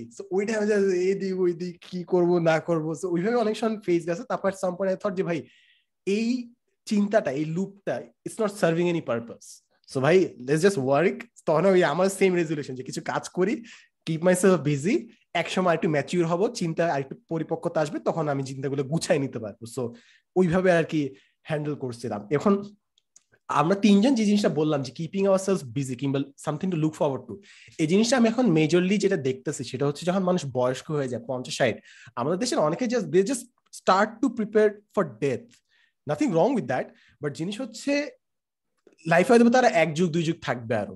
তো তারা যদি ধরে নেয় যে বুড়ে গেছি, আর তো কিছু করার নাই তখন দ্যাটস মেক্স মি স্যাড আসলে, যে ভাই, তোমার লাইফে তুমি আরও নেক্সট যত বছরই বাঁচবে, যতদিনই বাঁচবে, তুমি জানো না কতদিন বাঁচবা বাট তুমি যদি এই ধরে নাও যে তোমার লাইফে আর পাওয়ার কিছু নাই I think that would be very sad একটু টাফ হবে ওই লাইফটা লিড করার জন্য। কারণ আমাদের সোসাইটিতে যদি আপনি অ্যাচিভমেন্টগুলো যদি দেখেন মাইলস্টোনগুলো যদি দেখেন, আমাদের কিন্তু যৌবনে সব মাইলস্টোনগুলো রাখা আছে। স্কুল কলেজ পাশ করা গ্রাজুয়েট করা বিয়ে করা, বাচ্চা হওয়া। তারপর কিন্তু আর খুব একটা ব্যক্তিগত অ্যাচিভমেন্ট কিংবা মাইলস্টোন কিন্তু আমরা ভাবে পার্সিউ করতেছি না। সো আমাদের লাইফের প্রথম অর্ধেকে we have many things to look forward to but পরের দিকে আমরা বেশ অন্তঃশাসন করতেছি। সো তখন মেবি মানুষ তাদের বাচ্চাদের উপর অনেক ওভার ডিপেন্ডেন্ট হয়ে যায় বাচ্চাদের স্বপ্ন বাচ্চারা কেমন পারফর্ম করল বাচ্চাদের সফলতা ওগুলোর উপর বেশি ফোকাসড হয়ে যায়। They stop living their own life and depend on other people success or celebration or events so আমার মনে হয় যে এখানে এইখানে হচ্ছে যে মানে কিছু অপোজিট সিনারি আমি একটু বলি। কিছু কিছু মানুষের উল্টাটাও হয় যে যত তারা মানে হচ্ছে বুড়া হইতে থাকে, তাদের ইম্পর্টেন্স সোসাইটিতে অনেক বেশি বাড়তে থাকে। সাপোজ জো বাইডেনের কথা যদি আমি চিন্তা করি সেভেন্টি এইট ইয়ার্স বা বার্নি স্যান্ডার্সের মতন মানুষজন ওরা কিন্তু পুরাপুরি মানে ওদের লাইফে কিন্তু অনেক বড় বড় পারপাস আছে এন্ড ওরা এখনও এটা সার্ভ করার জন্য লড়াই এটা কি একটু আউটলায়ার্স হয়ে গেল না না একটু আউটলায়ার্স হয়ে গেল না? একটু একটু একটু না যেরকম হ্যাঁ আব্দুল্লাহ আবু সাইদ মানে if you want to be old you want to be like those people right যারা যত আরও বয়স হয় দে এজ লাইক ওয়াইন যেটাকে বলে রাইট রাইট রাইট এখন ওই যে আমি আমি যেটা আসলে আরেকটা জিনিস মেনশন করতে নিয়েছিলাম, যে সাদমান যেটা বলল যে সাদমান না খায় পয়রা থাকলেও ওর কোনো মানে ওর কোনো সমস্যা হবে না। আমাদের সবারই একই অবস্থা। বাট এই রিজনটাই কিন্তু অনেকের সুইসাইডাল থটের পিছনে অনেক বড় একটা রিজন হিসেবে কাজ করে, যে ওর আসলে কিছু করার নাই। ও মানে লাইফের মধ্যে কোনো চ্যালেঞ্জ ফেস করতেছে না। ও লাইফের মধ্যে ওর বাবা মার এত সম্পত্তি আছে যে ও বইসা থাকলেও খাইতে পারবে, কোনো সমস্যা নাই। সো ওর লাইফের আসলে মিনিংটা কি? ও এটা চিন্তা করতে থাকে। ওই সময় আসলে জেনারেলি আমরা যে, আমি স্পেসিফিক্যালি যেটা চিন্তা করি, যেটা হচ্ছে আসলে অন্য মানুষের লাইফকে ইমপ্রুভ করার একটা মোটিভ সবার মধ্যে জেনারেলাইজ ভাবেই থাকার উচিত। কারণ আলটিমেটলি মানুষ নিজের জন্য বাঁচতে পারবে এইরকম ভাবে মানে জাস্ট নিজেকে কেন্দ্র করে বাঁচবে, এইরকম নোশন নিয়ে যদি কেউ আগায়, তাহলে খুব বেশি দিন বাইরে থাকা আসলে পসিবল না।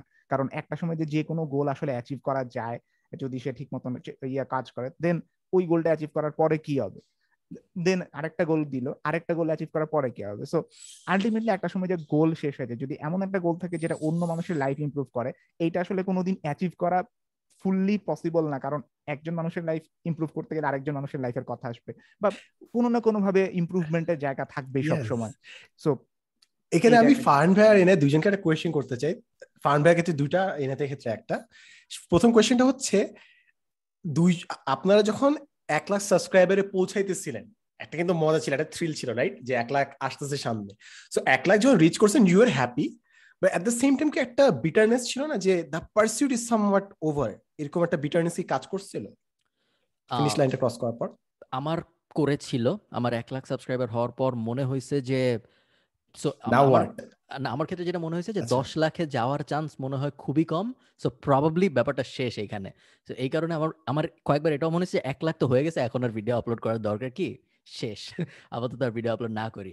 এখন যা দেখা যাচ্ছে দশ লাখের দিকে আস্তে আস্তে আগায় যাচ্ছি আর কিছুদিন পর এখনও খুব মেজরিটি আসে না এখন আমি পাঁচ লাখের জন্য ওয়েট করতেছি নেক্সট ডোপামিন রিলিজের জন্য বাট এখন মোটামুটি আমার ব্যাক অফ দ্য মাইন্ড চলে আসছে যে দশ লাখেও একটা মাইলস্টোন থাকবে সো আমি ওইটার দিকে লুক ফরওয়ার্ড করে যা করার করতেছি তেমন কিছু করতেছি না বাট ওইটা বেসিক্যালি খুবই রিলেভেন্ট খুবই রিলেভেন্ট বাট বাট ওই যে যে এক লাখ থেকে এক লাখের পরে সাড়ে তিন লাখ পর্যন্ত মোটামুটি সব মিনিংলেসই লাগে। তেমন ওগুলা চোখে লাগে না। যদিও ফার্স্ট এক লাখ আর সেকেন্ড এক লাখ একটা সাবস্ক্রাইবার তো একটা সাবস্ক্রাইবারই সো দিন শেষে ওই সাবস্ক্রাইবারটা কখন জয়েন করছে তাতে কিছু যায় আসার কথা না আমাদের তাই না? যে ট্যালিতে কখনো অ্যাড হয়েছে বিকজ প্রত্যেকটার value individually same absolutely true but ওই তো কি করবা? হিউম্যান মাইন্ড এভাবেই কাজ করে। হ্যাঁ। এনায়েত বলুক তারপর আমি অন্য একটা কথা বলব পুরান ব্যাপার নিয়ে। আমার আসলে ওইরকম ভাবে সত্যি কথা আমি বলতেছি এটা খালি রিজয়েস এনআই জাস্ট হ্যাপি যে মামা আমি লাইনটা ক্রস করছি। আমার হচ্ছে আমার আমার মেইন গোল হচ্ছে আর ইন্ডেক্স ঠিক রাখা। সত্যি কথা বলতে যেটাই হোক আমার আমার একশো কে হোক একশো বিশ কে হোক আমার যদি কোনো সময় আর ইন্ডেক্স আর ইন্ডেক্সের মধ্যে কোনো ঝামেলা হয় ওইটা আমি খুব সিরিয়াস সিরিয়াসলি নেই। এমনিতে হান্ড্রেড কে হয়েছে এটার জন্য আমার যে আমি বলব আমার খুব ডোপামিন ক্ষরণ হয়ে একদম আমার হরমোন টরমোন নিঃসরণের অবস্থা খারাপ হয়ে গেছে এরকম কোনো কিছু আসলে হয় নাই। মাঝে মাঝে যখন বাসার মধ্যে বাটনটা দেখি তখন একটু নস্টালজিক মনে হয় যে এক বছর আগে নিজেকে একটু চিন্তা করি যে এই বাটনটা তো আসলে সবাই পায় না। এটা তো একটা একটা স্পেশাল একটা জিনিস। দেখে তখন একটু ফিলিংস আসে বাট এছাড়া আসলে খুব বেশি না কারণ আমার গোলগুলো খুবই লম্বা। আমি চাই আমার ভিডিও দেখে একজন বাংলাদেশের অ্যাটলিস্ট একজন প্রধানমন্ত্রী আসুক। আচ্ছা আমরা এখানে এনায়েতকে সরি এনায়েত তোকে কাট অফ করব বিকজ মানুষ মোটেও কন্টেন্ট মেকিং নিয়ে কথা বলা চায় না ঠিক আছে? আমরা একটু ডিফারেন্ট ভাবে বলতে চাই। এই ফার্ম ভাই কাছে কোশ্চেন সেটা হচ্ছে ফার্মে তো অনেক টাকা কামাইছেন না? তো সাবস্ক্রাইবারে যেরকম এক লাখের পর বাকি এক থেকে সাড়ে তিন লাখ অত ম্যাটার করে নাই। টাকার ক্ষেত্রেও কি সেম জিনিসটা খেয়াল করছেন? হান্ড্রেড পার্সেন্ট একদম এক্স্যাক্টলি সেম ব্যাপার হয় টাকার ক্ষেত্রেও। একটা পর্যায়ের পরে যায় টাকা কত অ্যাড হইল ওটা খুব একটা ম্যাটার করে না। জাস্ট বড় বড় মাইলস্টোনগুলো ম্যাটার করে প্লাস কাজ করতেছে ওই ব্যাপারটা ম্যাটার করে টাকাটা বাই প্রোডাক্ট হিসেবে অ্যাড হইতে থাকে।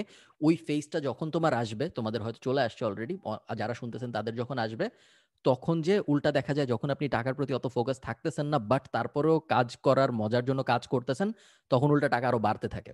এবং একটা পর্যায়ে যে আপনি একটা ইনফিনিট লুপের মধ্যে চলে যাবেন, যখন আপনার আরও টাকা ইনকাম হবে, ওই টাকাটা আপনি দেখাবেন মানুষকে, ওটা দিয়ে ভিডিও হবে, ওই ভিডিওর কারণে আরও টাকা ইনকাম হবে ওইটা আবার আপনি দেখাবেন। তারপর তো এটা আপনি একটা লুপের মধ্যে চলে যাবেন। আমি আস্তে আস্তে ওই লুপের দিকে যাওয়ার চেষ্টা করতেছি। খুব শীঘ্রই আমি ওই টাইম ওই ফেজটা পৌঁছাতে পারব যখন আমি এই এই লুপটা তারপর চলতেই থাকবে চলতেই থাকবে। তো টাকার ক্ষেত্রে ব্যাপারটা এক্স্যাক্টলি সত্য। আমার মনে হয় হ্যাঁ। বেশিরভাগ জিনিসের ক্ষেত্রেই সত্যি। একটা পর্যায়ে যে ওই যে নিজের ফিলিংস এর বারটা একদম ফ্ল্যাট হয়ে যায়। ওটার উপরের দিকে ওইভাবে উঠে না। খুব বড় মাইলস্টোন লাগে এর পরেরটায় যাওয়ার জন্য। তারপরেরটা যাওয়ার জন্য আরও খুব বড় একটা মাইলস্টোন লাগে। সো আমার জীবনে এরকম বড় মাইলস্টোন হওয়ার টাকা পয়সার দিক থেকে চিন্তা করলে হলো হান্ড্রেড মিলিয়ন আমার মনে হয় না হান্ড্রেড মিলিয়ন যদি আমি কখনো হান্ড্রেড মিলিয়ন রিচ করতে পারি তখন যায় আমার অনেক বড় একটা ফাইন্যান্সিয়াল ব্যাপারের কারণে হ্যাপিনেস আসবে। তার আগে হ্যাপিনেস আসার চান্স খুব কম। অ্যানাউন্স করবেন হান্ড্রেড মিলিয়ন রিচ করলে? করতে পারি করতে পারি চান্স আছে হ্যাঁ, এটা তো আমার না না না not everyone announces that we have ও আচ্ছা আমি আচ্ছা। বেশিরভাগ সময় ওই টাইমে ম্যাটার করতে নাও পারে। হ্যাঁ হ্যাঁ ওই টাইমের উপরে হ্যাঁ ওইটা ওই টাইমের উপরে ডিপেন্ড করবে বাট আমি এখন পর্যন্ত মোটামুটি সব আমার ফাইন্যান্স রিলেটেড ব্যাপার স্যাপার অ্যানাউন্স করছি। সো আমার মনে হয় আমার অডিয়েন্স ওইটা এক্সপেক্ট করবে যে আমি কোনো কিছুতে বেসিক আমি আমার পর্যন্ত ট্রেডিশনাল ওই কথাটাই না ভাই মানে হচ্ছে যে আপনি আসলে জার্নিটাকে এনজয় করতেছেন। হ্যাঁ। আসলে জার্নিটাকে এনজয় করা হচ্ছে মেইন জিনিস। এই এই লাইনে আসলে দিন শেষে দিন শেষে ওই ক্লিশের লাইনটাই চলে আসে যে ইভেনচুয়ালি হ্যাঁ। তোমার তাই করতে হবে যদি তা না করো। এখন যারা উনিশশো চল্লিশ পঞ্চাশের দিকে লাইফ এক্সপেক্টেন্সি ছিল ধরো তিরিশ বছর চল্লিশ বছর এরকম। এখন লাইফ এক্সপেক্টেন্সি বেড়ে হয়েছে সত্তর আশি। এখন যেই পডকাস্ট শুনতেছে বা এখন যেই পডকাস্ট শুনতেছে তার বাচ্চার খুব বড় একটা চান্স আছে যে সে দেড়শো বছর বাঁচবে, একশো তিরিশ বছর বাঁচবে। এবং যত বেশি দিন তুমি বাঁচবা, তত তোমার ওই, এই ব্যাপারটা কঠিন হয়ে যাবে যে এখন কি করব, এরপরে কি করব। মরে যেতে কেউ চায় না বাট মরে যাব ওইটা একটা মোটিভেশন হিসেবেও কাজ করে যে, যেহেতু মরে যাব তো মরে যাওয়ার আগে দশ লাখ সাবস্ক্রাইবার পায় নেই বা মরে যাওয়ার আগে এই এই কাজকর্ম করে নেই বা জীবন খুব ফাইনাইট খুব তাড়াতাড়ি জীবন শেষ হয়ে যাবে। সো যত বেশি কাজকর্ম পারা যায় লিগাসি রাখা যায় ওই ধরনের কাজকর্ম করে নেই। যত ওই লাইফ এক্সপেক্টেন্সি বড় হবে যখন মানুষ দুইশো বছর বাঁচা শুরু করবে যখন আপনারা অনেকেই এই পডকাস্টটা হয়তো শুনবে যে একশো নব্বই বছর ওল্ড বা একশো আশি বছর ওল্ড একসময় হবে আমরা থাকব না। বাট এরকম হওয়ার চান্স খুবই রেলেভেন্ট না হইলে আমি অবাক হব। কখনো কখনো এটা হবে। সো তাদের ক্ষেত্রে তারা ততদিনে হয়তো ইউনিভার্সাল বেসিক ইনকামও চলে আসবে। তো তাদের কাজ করার অপশনও অনেক কমে যাবে। অনেক কিছু তাদের আর করতেও হবে না। যেহেতু তখন সবকিছু আইএমএফ টাকা দিয়ে দিও ভাই আইএমএফ পাঠাবে টাকা। ওয়ার্ল্ড ব্যাংক পাঠায় দিবে। ওই সময় যায় মানুষের আমার ধারণা সুইসাইডাল রেট আরও বাড়তেও পারে। আপনারা যারা একশো আশি বছর বয়সে শুনতেছেন আপনারা মিলাই নিয়েন। ভুল তাদের কাছে আমাদের মানে তখন তখনকার মানুষরা তাদের কাছে মোটিভেশন নিতে যাবে যে কীভাবে এতদিন বাইচে আছেন এবং আপনি যে শুনছেন আপনি সাবস্ক্রাইব করতে ভুলবেন না। আমরা না থাকি তো কি স্টিল ম্যাটারস স্টিল ম্যাটারস আমাকে একজন জিজ্ঞেস করছিল যে ভাই আপনি তো এখন এত লাইক পান এত ইয়ে পান তো আপনার কি কখনো মনে হয় না এগুলো তো হয়েই গেছে আর আর কি দরকার? ওই ওই সময়টা আপনি মানে ওই কমপ্লেসেন্সিটা কীভাবে ইয়ে করেন? একটা সময় আমার কাছে মনে হইতো যে একবার আমার একটা স্ট্যাটাস পঁয়ষট্টি বার শেয়ার হয়েছিল ওইটা দেখে আমি খুবই মানে নিজে একটু সেলিব্রিটি সেলিব্রিটি ভাবা শুরু করছিলাম নিজেকে। আরে ভাই পঁয়ষট্টিটা শেয়ার হয়েছে একটা স্ট্যাটাস এখন তো ভাই আসলে ওটা খুব বেশি একটা গায়ে লাগে না কারণ সব পারপাস চেঞ্জ হয়ে গেছে আসলে সত্যি কথা বলতে। হ্যাঁ। তখন এইগুলো ম্যাটার করে না কয়টা লাইক কয়টা share sorry to break it to you sorry to interrupt আমরা আবার কন্টেন্ট মেকিং এ চলে গেছি আমরা আবার ফেরত ফার্ম হেড প্রশ্ন করতে চাইছিলেন। না আমি প্রশ্ন করতে চাইনি বাট আমরা মপ মবকে সার্ভ করতেছি মব চায় না যে আমরা কন্টেন্ট মেকিং নিয়ে কথা বলি। সো আমরা মব ও ওয়েট আমরা তো মবকে আচ্ছা ও ড্যাম ইটস এ লুপ তোমার টাকা থেকে ইয়াতে যাব শপ আপ আর ইভ্যালিতে যাব হ্যাঁ, অবশ্যই। ইভ্যালির সিইওর আমি যে ইভ্যালি রিলেটেড যে ভিডিওটা পাবলিশ করেছি তার আগের দিন আমি ইভ্যালির সিইওর লাইভ শুনতেছিলাম। তার আগের দিন উনি একটা ফেসবুক লাইভ করতেছিল যে টিপিক্যাল ফেসবুক লাইভ কান্নাকাটি হয়তো হচ্ছিল। আমার আমি যখন জয়েন করছি তখন আমি যখন জয়েন করছি তখন আমি কাঁদতে দেখিনি কিন্তু চোখ দেখে মনে হয়েছে কাদার ফেজ হয়তো আগে শেষ হয়ে গেছে। আমি ভুল করে থাকতে পারি হয়তো উনি ইমোশনাল ছিল পরে কাঁদবে। যাই হোক ইভ্যালির কেসটা বেশ ইন্টারেস্টিং ইভ্যালির ভিডিওটা খুব ভালো পারফর্ম করছে এই জন্য আমি হ্যাপি ইভ্যালির থেকে ইভ্যালির মানে গ্রাহকরা কিছু বানানো ইভ্যালি নিয়ে ভিডিও এক্স্যাক্টলি সো ইভ্যালির গ্রাহকরা কিছু না পাইলেও ইভ্যালির থেকে আমি বেনিফিট পাইছি এ কারণে আমি ওয়াজ লাইক যে ইভ্যালি কি ভিডিও বানাইলো? And why is it popular ইভ্যালির কোন ভিডিও পপুলার হইছে? ইভ্যালি এবং ইন্টারেস্টিংলি ইভ্যালির আমার একটা প্রশ্ন আছে আপনি শেষ করেন। হ্যাঁ হ্যাঁ। ইন্টারেস্টিংলি ইভ্যালির ভিডিওটা যদিও অনেক মানুষ দেখছে দেখছে বাট ইভ্যালির সাপোর্টার এবং ইভ্যালির হেটার দুই পক্ষ থেকে আমি গালি খাইছি কোনো একটা কারণে। হ্যাঁ হ্যাঁ হ্যাঁ খুব খুব ইন্টারেস্টিং ভাবে তার একদম পুরো কমিটেড যে তাদেরটাই রাইট খুব খুব ইন্টারেস্টিং কারণ আমি ভিডিওর শুরুতে বলছিলাম যে রাসেল সাহেব অ্যাডমায়ারেবল কাজ করছে খুব কম সময়ে এত বড় একটা ই কমার্স সাইট বানায়। তো এই কথাটা অনেক অনেকে ওইভাবে নেয়নি। অনেকের মতে রাসেল ইভ্যালির সিওর কথা বলতেছি, উনি বাটপারি করছে। সো উনাকে ওইভাবে এন্টারপ্রেনার হিসেবে দেখা বা উদ্যোক্তা হিসেবে দেখা অনেকের মতে উচিত না উইচ ইজ ফাইন তাদের মতে এটা হইতেই পারে। এবং আমি শিওর যারা অর্ডার করছে পায় নাই, তাদের ইমোশন স্পেশালি যারা অনেক লোন টোন নিয়ে অর্ডার করছে, তাদের ইমোশনের সাথে আমার একটা থার্ড পার্টি যার কোনো আসলে কিছু যায় আসে না, তার ইমোশন ম্যাচ করাটা উচিত হবে না। আবার অনেকে আছে যারা ইভ্যালি থেকে অর্ডার করে খুব সুন্দর মতো সবকিছু পেয়ে গেছে। যে প্রোডাক্টের দাম পঞ্চাশ হাজার ছিল এটা সে পনেরো হাজার টাকা পাইছে। সে ইভ্যালির যে পরিমাণ ফ্যান সে যেভাবে আই সাপোর্ট ইভ্যালি বলে প্রোফাইল পিকচার দিবে, তার মতো ভালোবাসাও আমার ইভ্যালির জন্য আসে না। বাট ওই তো, আমার ভিডিওর পয়েন্ট ওটাই ছিল যে যে কোনো কোম্পানি ব্যাংক্রাফ্ট হয়ে যাওয়াটা হতাশার। সো ওটা যদি না হয়, তাহলে আমি খুশি হব। আমি মানে ঐতিহাসিক ভাবেই যেটা দেখতেছি পিরামিড স্কিমগুলার ক্ষেত্রে যে যদি এরকম কোন একটা স্কিম আমার দাঁড়ায় যে ওরা তো একজন মাস্টার মাইন্ড ভাই মানে হচ্ছে যে যারা আইডিয়া গুলা দিতেছে ই ভ্যালির আইডিয়াটা নিঃসন্দেহে মাস্টার মাইন্ড বাট এটা ডিপেন্ডেড অন কত বেশি মানুষ আসলে লোয়ার এন্ডে আস্তে আস্তে বেশি অর্ডার থাকবে রাইট মানে হচ্ছে যে এরকম একটা সিকিউরিটি এখন ই ভ্যালি তো একটা প্রাইভেট কোম্পানি রাইট এটা তো কোনো পাবলিক নাই এবং ওরা তো স্টক মার্কেটেও মনে হয় না ওরা আইপিও টাইপে লঞ্চ করছে করে নাই। সো ওদের উপরে কিন্তু কোনো বাংলাদেশ ব্যাংক বা এসই আরে নামটা কি? Securities and exchange commission SEC ওদের কিন্তু কোনো খবরদারি করার এমনিতে আপাতত জানে সেম কেসটাই কিন্তু আমরা সাহারার ক্ষেত্রে দেখছি না ভাই। মানে সেম জিনিসটাই সাহারার ক্ষেত্রে কাইন্ড অফ হয়েছে না যে সাহারাও কিন্তু পিরামিড স্কিম ছিল যত বেশি মানুষ নিচের থেকে ইয়ে করবে। জাস্ট দ্য মোমেন্ট সুব্রত রয়ের ইমেজটা খারাপ হইল মানুষজন আর স্কিম কিনতো না তারপরে থেকে কিন্তু পুরো সিস্টেমটা কলাপস করল। সেম জিনিসটি আমরা ইভ্যালির ক্ষেত্রে দেখতেছি না জাস্ট এটা একটা সাহারার মতন সাহারা তো পরে আইপিও লঞ্চ করছিল, এটা এখন আইপিও লঞ্চ করে নাই। বাংলাদেশের মনিটরিং মানে সিস্টেম কীভাবে কাজ করে, এটা তো আমরা সবাই জানি অ্যাকচুয়ালি বাট মানে সেম জিনিসটাই রিপিট হইতেছে না। আমি আমি আমি কিন্তু তাই দেখতেছি মানে জিনিসটাই ইনোভেটিভ বাট লাস্ট পর্যন্ত কাজ করবে না, কারণ আপনি তো সিকিউরিটিটা দিতে পারতেছেন না। আপনি এতগুলো টাকা নিতেছেন বাট ওই সিকিউরিটিটা কই থেকে আসতেছে? সো ওই, আসলেও তাই। তোমার এখন একমাত্র ওয়ে আউট আমি ওইটাই দেখি যে হয় এক্সটার্নাল ইনভেস্টমেন্ট লাগবে। এই যে যে এই মডেলটা নতুন কাস্টমারের টাকা দিয়ে পুরান কাস্টমার অর্ডার ফিল করা এই মডেলটা এখন ইভ্যালিড যে ব্র্যান্ড ইমেজ ওই ইমেজে ওইভাবে কাজ করবে না। করবে যদি ডিসকাউন্টটা এতই বেশি হয় যেইটা মানুষের ওই ব্র্যান্ড ইমেজের কনসিডারেশনটাকে ওভার পাওয়ার করবে। ক্রিটিক্যাল ভ্যালুকে হ্যাঁ এক্স্যাক্টলি কিন্তু ওইটা যদি হয় সেই ক্ষেত্রে আবার ওই ডিসকাউন্টটা যেহেতু একটা দেনা সো ইভ্যালির প্রবলেমটা সলভ হবে না। প্রবলেমটা একটু ডিলেড হবে। সামনে যায় ওই সেম প্রবলেম আবার হবে। সো ভাই ইনভেস্টমেন্টেও দেখেন না যমুনা গ্রুপ কিন্তু প্রথমে বলছে ইনভেস্ট হ্যাঁ, করবে বাট হ্যাঁ। তারপরে কিন্তু আবার ব্যাক করছে। বলছে কিন্তু হচ্ছে যে এখন আর হ্যাঁ। এখন আর করবে না। সো এইটাও কিন্তু ইমেজ খারাপ করল আবার। তো আপনি বাইরের ইনভেস্টমেন্ট পাবেন এই এক্সপেকটেশনটাও কেমনে করতেছেন? না তোমার অনেক কোম্পানি থাকে যাদের ধরো নেক্সট অনেক ইনভেস্টমেন্ট ফার্ম থাকে যাদের নেক্সট পঞ্চাশ বছর বা একশো বছর কোনো রিটার্ন পাওয়ার কোনো ইচ্ছাই নেই। অথবা এমন অনেকে থাকে যাদের মূল গোলটাই হইল মানুষ আমার থেকে আমার প্রফিটের দরকার নাই কিন্তু দারাজ প্রফিট না করলেই আমার হবে।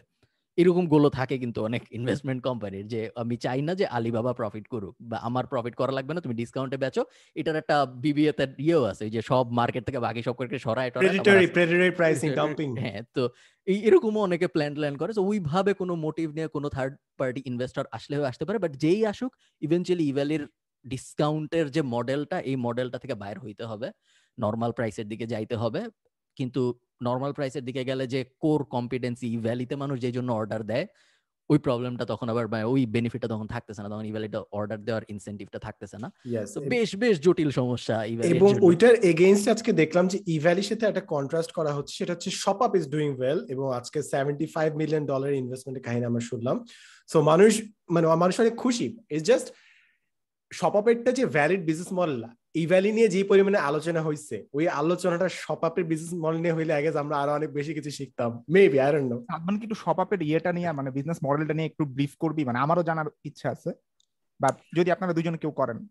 সো আমি বেসিক্যালি তাদের সাথে জাস্ট কন্টেন্টে কিছু কাজ করছিলাম বাট বিজনেস মডেলে ইন ডেপথ এখন যে 75 মিলিয়ন যে হইল ওইটা সম্পর্কে আমি বিস্তারিত এখনও জানি না।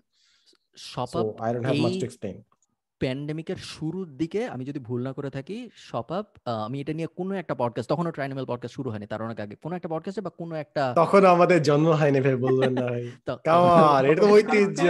আমাদের জন্ম হয় না নেভার ফরগেট আমি তো তখন আমি সিরিজ এ নিয়ে কথা বলছিলাম। সিরিজ এ রাউন্ডটা তখনই খুব বেশি দিন আগে সব ফার্স্ট ইনভেস্টমেন্ট নিছে এরকম না। এবং তারপরে এখন সিরিজ বি নিল ছয়শো চল্লিশ কোটি টাকা যেটা সাদমান বলল পঁচাত্তর মিলিয়ন ডলার পঁচাত্তর মিলিয়ন ডলার নিল হলো অনেকগুলা কোম্পানি অনেকগুলা গ্রুপ অফ ইনভেস্টর মিলে ইনভেস্ট করছে বাট যেই কারণে মানুষ সবচেয়ে বেশি হ্যাপি হয়েছে, কারণ ওটার মধ্যে পিটার থিলরা লিড করছে, সবচেয়ে বড় অংশ ওদের। পিটার থিলের যে ফাউন্ডেশন পিটার থিল হইল পেপালের ফাউন্ডার ছিল দেন খুব খুব বেশি জনপ্রিয় নাম ইনভেস্টমেন্টের দুনিয়ায় প্লাস স্পেশালি টেক ইনভেস্টমেন্টের দুনিয়া, ওর ওর পোর্টফোলিও খুব স্ট্রং ফেসবুকে ইনভেস্ট করছে এয়ারবিএনবিতে ইনভেস্ট করছে স্ট্রাইপে ইনভেস্ট করছে স্কোয়ারেও সম্ভবত বেশ বেশ স্ট্রং বেশ বড় বড় অনেকগুলো কোম্পানিতে ইনভেস্ট করছে। সেই কারণে মানুষ আরও বেশি এক্সাইটেড শপাপের মডেল আমি যে যতদূর জানি, ওদের তিনটা বিজনেস আছে ওয়েবসাইট দেখে আমি যেটা ধারণা করে নিছি, সেটা হলো তিনটা সাইড একটা হলো খুব পপুলার এবং খুব নেগেটিভ সেটা হলো রেডেক্স ওটা হলো ওদের লাস্ট মাইল কুরিয়ার পার্টনার যেটা দিয়ে ওরা মানুষের বাসায় ডেলিভারি পৌঁছায়, ওটার নাম হলো রেডেক্স শপাপের একটা সার্ভিস আছে, যেটার নাম হলো বাকি সম্ভবত যেটা দিয়ে ওরা নর্মাল দোকানদারদের লোন দেয়। সেইটা হলো ওদের সার্ভিস ওদের সাথে বিভিন্ন ব্যাংকের কন্ট্রাক্ট আছে দোকানদারদের লোন দেয়। আর সবচেয়ে যেই জন্য শপাপ বেশ অ্যাডমায়ার্ড সেটা হলো ওদের একটা ইনভেন্টরি সিস্টেম আছে যে, তুমি যদি একটা দোকান এনায়েত বা সাদমান যদি ঠিক করে যে বাসা নিচে আমি এখন একটা মুদি দোকান দিব, আমার মুদি দোকানের প্রোডাক্ট সোর্স করার জন্য ডাইরেক্ট আমি যদি শপ আপে সাইন আপ করি শপ আপের কাছেই সব প্রোডাক্ট আছে। শপাপের সাথে সব সাপ্লায়ারদের ডিরেক্ট কানেকশন আছে। সো আমার কষ্ট করে প্রাণের কাছে যা বলতে হবে না যে, ভাই তোমাদের চানাচুর আমি আমার দোকানে বেচতে চাই। আমি নর্মালি শপ আপে সাবস্ক্রাইব সাইন আপ করে সপাপের থেকেই অর্ডার দিতে পারি যে, আমাকে প্রতি মাসে এখন থেকে পাঁচশো পিস চানাচুর পাঠাবা।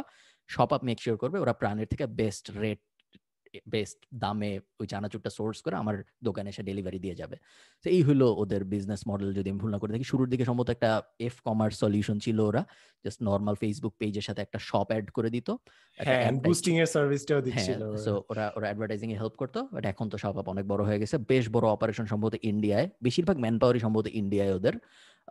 যদিও সব Bangladeshi company cofounder Bangladeshi but একটা কো ফাউন্ডার সম্ভবত ইন্ডিয়ান এন্ড দেন ইন্ডিয়ায় ওদের বিশাল টেক সেন্টার আছে যেখান থেকে মূল সার্ভিস দেওয়া হয়ে থাকে এটা যতদূর আমি জানি। রেডেক্স তো ভাই এখন ডেলিভারি সার্ভিসের মধ্যে সবাই দেখি রেডেক্স ইউজ করতেছে। হ্যাঁ সবাই যাকে ইউজ করে সে একটু বেশি সমালোচিত হয় এটা মানে সার্ভিসও খারাপ। রেডেক্সের সার্ভিস সবাই খারাপই বলে। আমি আবার দেন এগেইন যাদের খারাপ এক্সপেরিয়েন্স তারাই শেয়ার করে। সো বলা যায় না আসলে কতগুলা ডেলিভারি দিচ্ছে ভার্সেস কতগুলো কমপ্লেইন আসতেছে। আর আর ভাই ডিসক্লেমারের উপর ডিসক্লেমার দিলেন এখানে আসলে ডেলিভারিটা যতগুলা পাইছি এখন পর্যন্ত বেশ বেশ ভালো ডেলিভারি পাইছি সত্যি কথা বলতে। আমি যতগুলা পাইছি। আরবান এরিয়া রেডেক্স এনআইতের ক্লিপটা কেটে ফারহান ভাইয়ের মতো অন্য অ্যাড শুরু করে দেবে। ওই তো বাট হ্যাঁ তো রেড শপ আপ ইউজ এই জন্য অনেক করে স্পেশালি যারা এফ কমার্স শুরু করতেছে বা নতুন নতুন ই কমার্স যে মোটামুটি কমপ্লিট সলিউশনটাই ওরা দেয়। তোমার মুদি দোকান থেকে কেউ অনলাইনে অর্ডার দিতে পারতেছে ডেলিভারির কাজটা ওরা করে দিচ্ছে। তোমার যদি পরের মাসের জিনিসপত্র কেনার জন্য লোন লাগে, ওইটাও সব হ্যান্ডেল করতেছে। সবাই মোটামুটি কোনো কম্পিটিটার নাই এই মুহূর্তে দেশে। ভালো ইনভেস্টমেন্ট ছয়শো চল্লিশ কোটি টাকা অনেক এবং ওদের এমপ্লয়ীদের শেয়ারও বাড়াইছে দেখলাম। ইকুইটি দিচ্ছে ওদের যত কর্মচারী আছে সবাইকে ইনভেস্টমেন্টের পরে যেটা একটা ভালো ব্যাপার। সব মিলে মনে হচ্ছে বাংলাদেশের বেশ বড় একটা কোম্পানি হইতে যাচ্ছে সব যেটা খুব একটা ভালো ব্যাপার। প্লাস এখন বাংলাদেশে প্লাস সাউথ ইস্ট এশিয়া সমত এত বড় সিরিজ বি রাউন্ড আগে হয়নি যেটাও একটা বড় নিউজ যে ছয়শো চল্লিশ কোটি টাকা ইনভেস্টমেন্ট বিশাল ব্যাপার। সেই কারণে সবাই বেশ হ্যাপি স্বভাব নিয়ে। আমাদের চোখের সামনে একটা বড় থ্রেড যেরকম আমাদের চোখের সামনে আমি উবার পাঠাওকে দেখলাম, সব আই স্টিল রিমেম্বার সবাবের প্রথম দিকে একদম গেছিলাম, আপনার অ্যাপের আমাকে ডাকছিল হচ্ছে অ্যাপের কিছু জিনিস ভয়েস ওভার লাগবে। ফার্ন ভাই থাকলে ফার্ন ভাই কাজটা পাইতেন আসলে। বেটার ভয়েস ওভার আর্টিস্ট তো এখানে বিভিন্ন অ্যাপ যে হ্যাঁ প্রোডাক্ট ডেলিভারি হচ্ছে একটু অপেক্ষা করবে। এইভাবে আচ্ছা। দশ বারোটা টেক সো ওইখান থেকে এখন তারা seventy five million dollar investment so it's really nice and humbling আসলে। আর আই গেস এটা আমার না মাঝে মাঝে মনে হয় যে থাকে না কিছু মানে যারা এক্সপিরিয়েন্সের কথা বলে।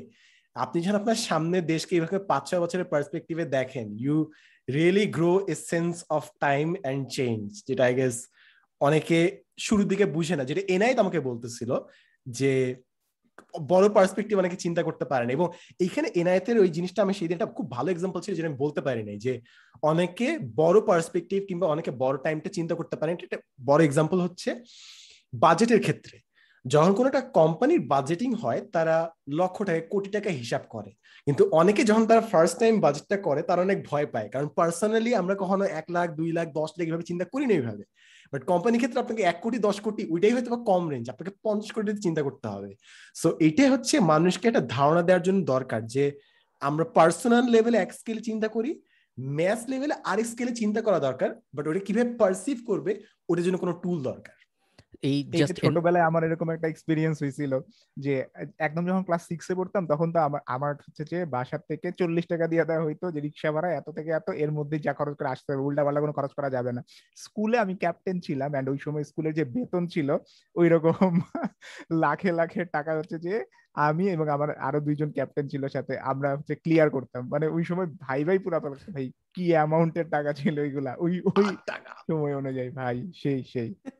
এই সাদমান যে কথাটা বলল, এটা পুরোপুরি সত্যি যে টাইম স্কেলের ব্যাপারটা তো সত্যি। প্লাস জাস্ট পাঁচ বছর আগেও বাংলাদেশি স্টার্ট আপরা ফান্ডিং পাবে, এই এই কনসেপ্টটা একদমই ছিল না। স্টার্ট আপ দাঁড় করাবে, ছোট ছোট কোম্পানি দাঁড় করাবে, তারপর ওগুলা ফান্ডিং পাবে বিদেশ থেকে স্পেশালি বা বাংলাদেশের মার্কেটেও বড় হবে। এই এই ব্যাপারটা খুবই দেখতে ভালো লাগতেছে যে, কত তাড়াতাড়ি হাঙ্গ্রি নাকি ফার্স্টে একটা বাংলাদেশি কোম্পানি ভালো করা শুরু করল, পাঠাও এসে মোটামুটি খুবই ভালো করা শুরু করল। মোটামুটি বলা যায় যে উবারের থেকে মানুষ পাঠাই বেশি ইউজ করছে। দেন তারপর তো পাঠাও ফান্ডিং পেল, এখন বিশাল অপারেশন অনেক, অনেকগুলা টেক কোম্পানি বলো বা টেক রিলেটেড ইনোভেটিভ কোম্পানি বলো বা বি টু বি সলিউশন বলো, অনেক, অনেকগুলো কোম্পানি আমরা দেখছি গত স্পেশালি গত পাঁচ বছরে বা গত ছয় সাত বছরে। জাস্ট এই যে, আমার মনে আছে আমি যখন দুই হাজার ষোলো সালে আমি যখন নর্থ সাউথ থেকে বের হই তখনও এই যে স্টার্ট আপ এত বড় হবে তখন এই এই বিষয়গুলো হবেই ছিল বেশিরভাগ মানুষের জন্য। এখন মোটামুটি ভাবে মেইন স্ট্রিম মানুষ খুব কনফিডেন্টলি বিজনেস দাঁড় করাচ্ছে ইউনিভার্সিটি লেভেলে অ্যান্ড দেন ওইটাকেই ফুল টাইম ক্যারিয়ার হিসেবে নিচ্ছে যতদিনে তারা ইউনিভার্সিটি শেষ করে বের হচ্ছে যেটা খুব ভালো একটা ব্যাপার। আপনারা যারা আপনি আরও কয়েকটা বিজনেস আইডিয়া যেরকম ভিডিও বানান এনআই তো কয়েকটা সাজেস্ট কর বিকজ যা বলা হইতেছে, যেরকম পোস্ট অফিস এটা ভাই, আমি জানি না, আপনার কয়টা মেল আসছে। Everyone starting a post office business so কয়েকটা আপনি আরও কয়েকটা বলে, ভাই, আজকে আর পাঁচ, ছয়টা বলে দেন। এনআইএ তো পাঁচ, ছয়টা যদি মাথায় আসে business idea that people can pull off just brainstorm করি আমরা তাহলে দেখবেন যে ওগুলো আবার আসতেছে। ওকে ওয়েট এটা তুমি আমাকে অন দা স্পট ফেলে দিলা বাট আমি নোশনে সার্চ দিই আমার একটা র‍্যাপিড ফায়ার র‍্যাপিড ফায়ার অনুরোধ থাকবে অ্যাকচুয়ালি সত্যি কথা বাংলাদেশের এডটেক কোম্পানিগুলো যাতে যত দ্রুত সম্ভব ইউনিভার্সিটিগুলোর সাথে কোলাব করে এইটা আমি বারবারে বইলা আসতেছি বারবারে বইলা আসতেছি। ইভেন আমি 10 মিনিট 10 মিনিট স্কুল কেন এখনও মানে হচ্ছে যে আই ক্যান এক্সপ্লেইন ঠিক আছে? I can I can explain but I don't want offend anyone but I can পরে এক্সপ্লেইন করব ফার্স্টে আমার ফার্স্টে র‍্যাপিড ফায়ারটা শেষ করি ঠিক আছে? যে বিজনেস আইডিয়াস ঠিক আছে? যেগুলা নেক্সট উইকে আসবে। আমি আমার আমি আমার নোশনের লিস্টে নোশনে আমি আবল তাবল বিজনেস আইডিয়া লিখে রাখি ভাই স্পন্সরশিপ তো পাই গেছেন। ভাই নোশন কি আসলে ইউজ করতে হবে ভাই? Please Google doc Google doc please okay আমি এক জায়গায় লিখে রাখি যেখানে গুগল স্পন্সর করবে এই চান্স খুব কম। নোশন আবার করতে পারে এই চান্স বেশি। ইরিটেসি আমি যে ডেরেক মুলারকে গুগল সার্চ ও গুগল ওকে স্পন্সর করে না ভাই স্বপ্ন দেখতে কি সমস্যা? গুগল কেন স্পন্সর করে আমি দেখছি আমি দেখছি চলে আসবে। অনেক ফাইন্যান্স চ্যানেলকে গুগলের পেমেন্ট এখন স্পন্সর করতেছে আমি দেখছি গুগলের যে payment solution one tap Google Pay যেটা। জিপে না নাকি? হ্যাঁ হ্যাঁ তো গুগল পে সো ওইটা অনেক ফাইন্যান্স চ্যানেলকে স্পন্সর করতেছে এখন দেখছি। বলা যায় না আমাদের সবারই আই থিঙ্ক আমাদের আরেকটু অ্যাপ্রোচ করা উচিত স্পন্সর নেয়ার জন্য রাদার দেন ওয়েটিং এন্ড ওরা কখনো আসবে? আমাদের আপনি তো ভাই আমাদেরকে শিখাইছেন যে আচ্ছা গেস আচ্ছা আমরা ব্রেনস্টর্ম করি মানে আমাদের এই পডকাস্টটা কে স্পন্সর করবে? ফার্স্ট বিজনেস আইডিয়া সাদমান আমি একটা বিজনেস আইডিয়ার কথা তোমাকে বলতেছি। একটা বিজনেস হ্যাঁ, থাকবে হ্যাঁ, হ্যাঁ, যে বিজনেসটা ইউটিউবারদের ম্যানেজার হিসেবে কাজ করবে এবং ইন্টারন্যাশনাল বিভিন্ন কোম্পানির সাথে যোগাযোগ করবে আমাদের সবার লেটেস্ট স্ট্যাট সহ এবং আমাদেরকে স্পন্সর এনে দেওয়ার চেষ্টা করবে। উইন উইন হবে বিকজ যে স্পন্সরই ওরা আনবে তার বিশ পার্সেন্ট ওরা নিয়ে নিবে। মিডিয়া কিউব ওই যে কি বলে ইয়ে করে আপনার ওই যে আরে এজেন্সি গুলো যেগুলো আছে। মিডিয়া কিউবের মতো আছে একটা ওই এজেন্সি গুলো এমসিএন টাইপ এজেন্সি যারা ছিল। স্ট্যাট কতটা ইউজ করে আমি জানি না বাট ওরা মানে হচ্ছে যে ফেম ইউজ করে যে মানে বাট আমার কাছে অতটা এখনও গ্রহণযোগ্য মনে হয় না। এটা এজেন্সি ডিরেক্টলি করে সো এখন ওই ওইটার মধ্যে আরেকজন মিডলম্যান আসবে। এরকম একজন যদি থাকতো যে ইন্টারন্যাশনাল কোম্পানিগুলোর সাথে যোগাযোগ করবে তাহলে খুব ভালো হতো আমার জন্য। হ্যাঁ কিন্তু ইন্টারন্যাশনাল স্পন্সরের মানিটা ম্যানেজ করে দিবে আদায় করে নিবে টাকাটা। এরকম হ্যাঁ that is a service our subscribe to any day হ্যাঁ ডলার দেয়াটা আসলে অত সহজ না বের করাটা কঠিন দেশের মধ্যে হ্যাঁ। ঢুকানোটা বেশ সহজ সো ওটা খুব একটা বড় ঝামেলার কথা না। সো না সরি সাদমান আমি তোমাকে কাট অফ করে একটা বিজনেস আইডিয়া দিতে গেছিলাম তুমি কিছু একটা বলতেছিলা। না না আপনি আর আর কিছু বলেন এনায়েত বলুন হ্যাঁ আমার একটা আইডিয়া হচ্ছে ফ্রিল্যান্স টেক সার্ভিস দিবে।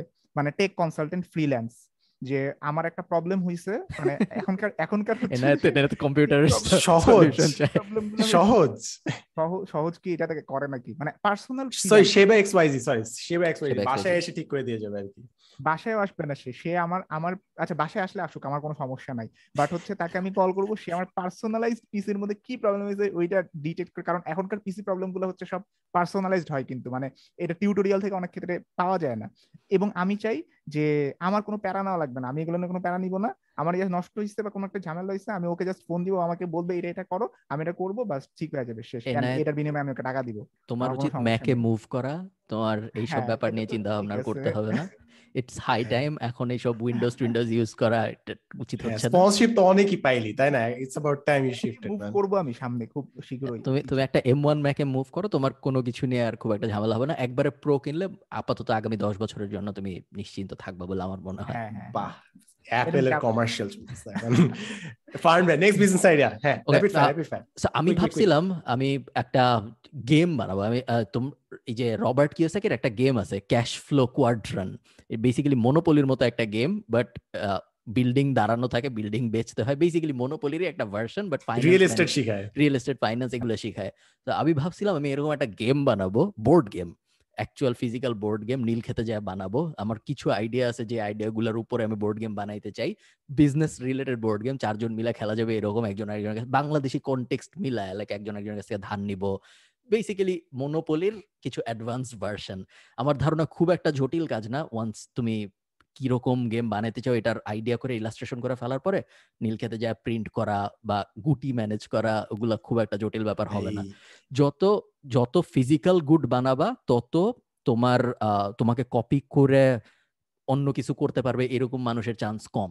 সো যদি এরকম একটা গেম বানায় ফেলো একে তো কপিরাইটের কারণে এক্সাক্ট গেম তো আর কপি করতে পারব না বাট ওই হ্যাসেলটাও অনেকে নিবে না। সো আমার ধরুন আমি এরকম একটা গেম বানাইলে, আমি ইউটিউবারদের স্পন্সর দিয়ে বা নিজের অডিয়েন্সের কাছে বা এমনি ওপেনলি মার্কেটিং করে ভালো বেচতে পারব অনেক বোর্ড গেম বাংলাদেশের একটা ইউনিক বোর্ড গেম দরকার, যেটা বাংলাদেশ এক্সক্লুসিভ যেটা তরুণ সমাজকে অনেক কিছু শিখাইতে পারবে প্লাস অনেক ফান হয়।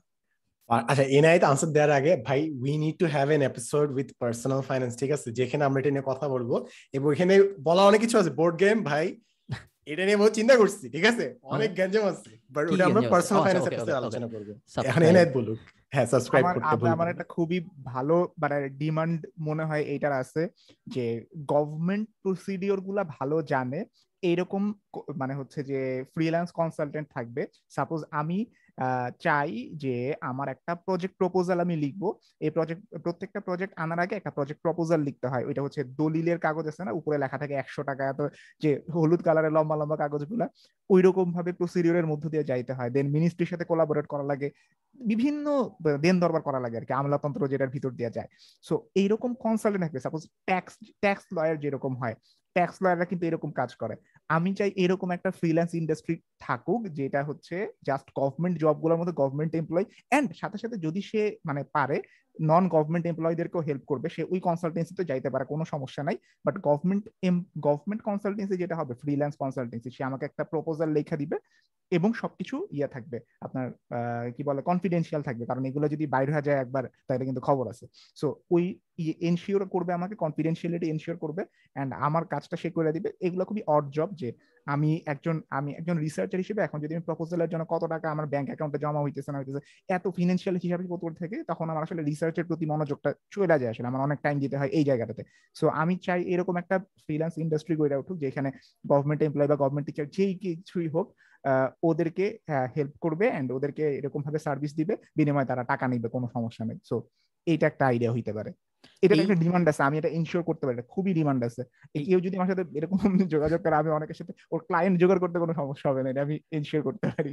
So kind of real estate broker but for big tender projects right right আমি যখন প্রথমবার বাংলাদেশের বাইরের থেকে ইভেন বাংলাদেশে থাকতেও আমি যখন ট্যাক্স দিচ্ছিলাম তখন আমি ফার্স্ট রিয়েলাইজ করি যে ভালো ট্যাক্স লয়ার বা ট্যাক্স স্পেশালিস্ট যে আধুনিক দুনিয়ার ব্যাপার স্যাপার বুঝে লাইক তোমার ইউটিউবের থেকে ক্যান টাকা আসতেছে বা ওয়েবসাইট বিক্রি থেকে ক্যান টাকা আসতেছে অ্যান্ড এগুলার অনেক কিছুই, যেগুলো ফরেন রেমিটেন্স ওগুলার অনেক কিছুই ট্যাক্স ফ্রি অনেক কিছুর উপর আবার ইনসেন্টিভও পাওয়ার সুযোগ আছে, এক পার্সেন্ট বা দুই পার্সেন্ট লাইক একশো টাকা আসলে একশো এক টাকা পাবা, এরকম ব্যাপার স্যাপার আছে।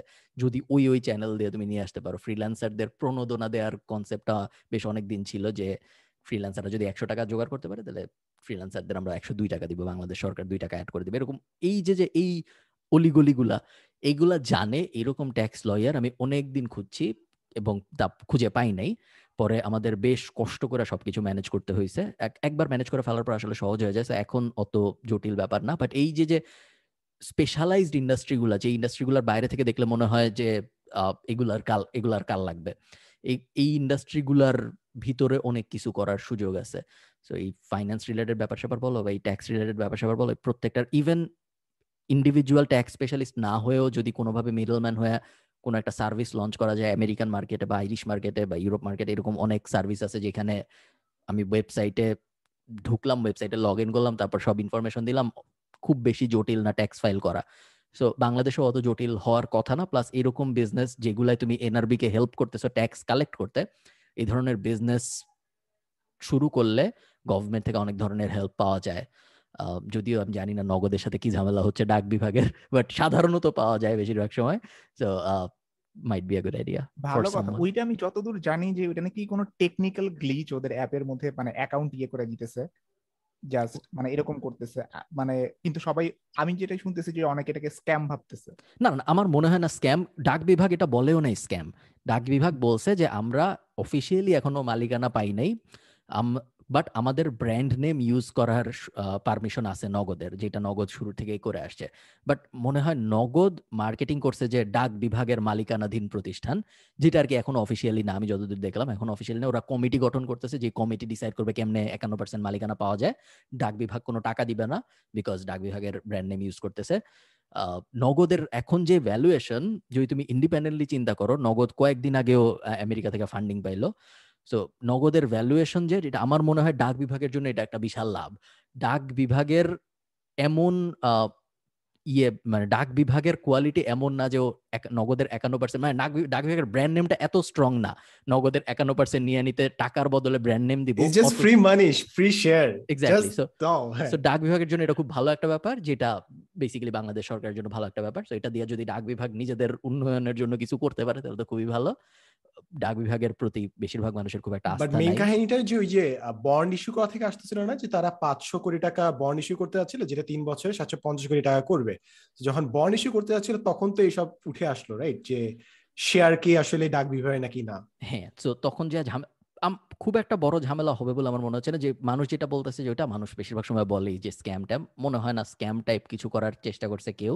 এই ফিনটেকে অনেক ধরনের ডিসরাপশন করতে গেলে অনেক ধরনের ঝামেলা হবে আমাদের টাইপ দেশে যেখানে ব্যুরোক্রেসি এত বেশি যেখানে তোমার অ্যাকচুয়াল কাগজের উপর লিখে লিখে যেখানে কাজকর্ম হয় ওখানে সবকিছু ম্যানেজ করাটা একটু ঝামেলার। আস্তে আস্তে সলভ হবে। আমরা আশা করি সামনে এই যে বিদেশের মার্কেট আমরা যখন যেমন দেখি ডেবিট কার্ড লঞ্চ করাটা খুব নর্মাল একটা ঘটনা। সব অনেক কোম্পানি নিজেদের ডেবিট কার্ড লঞ্চ করে এখন।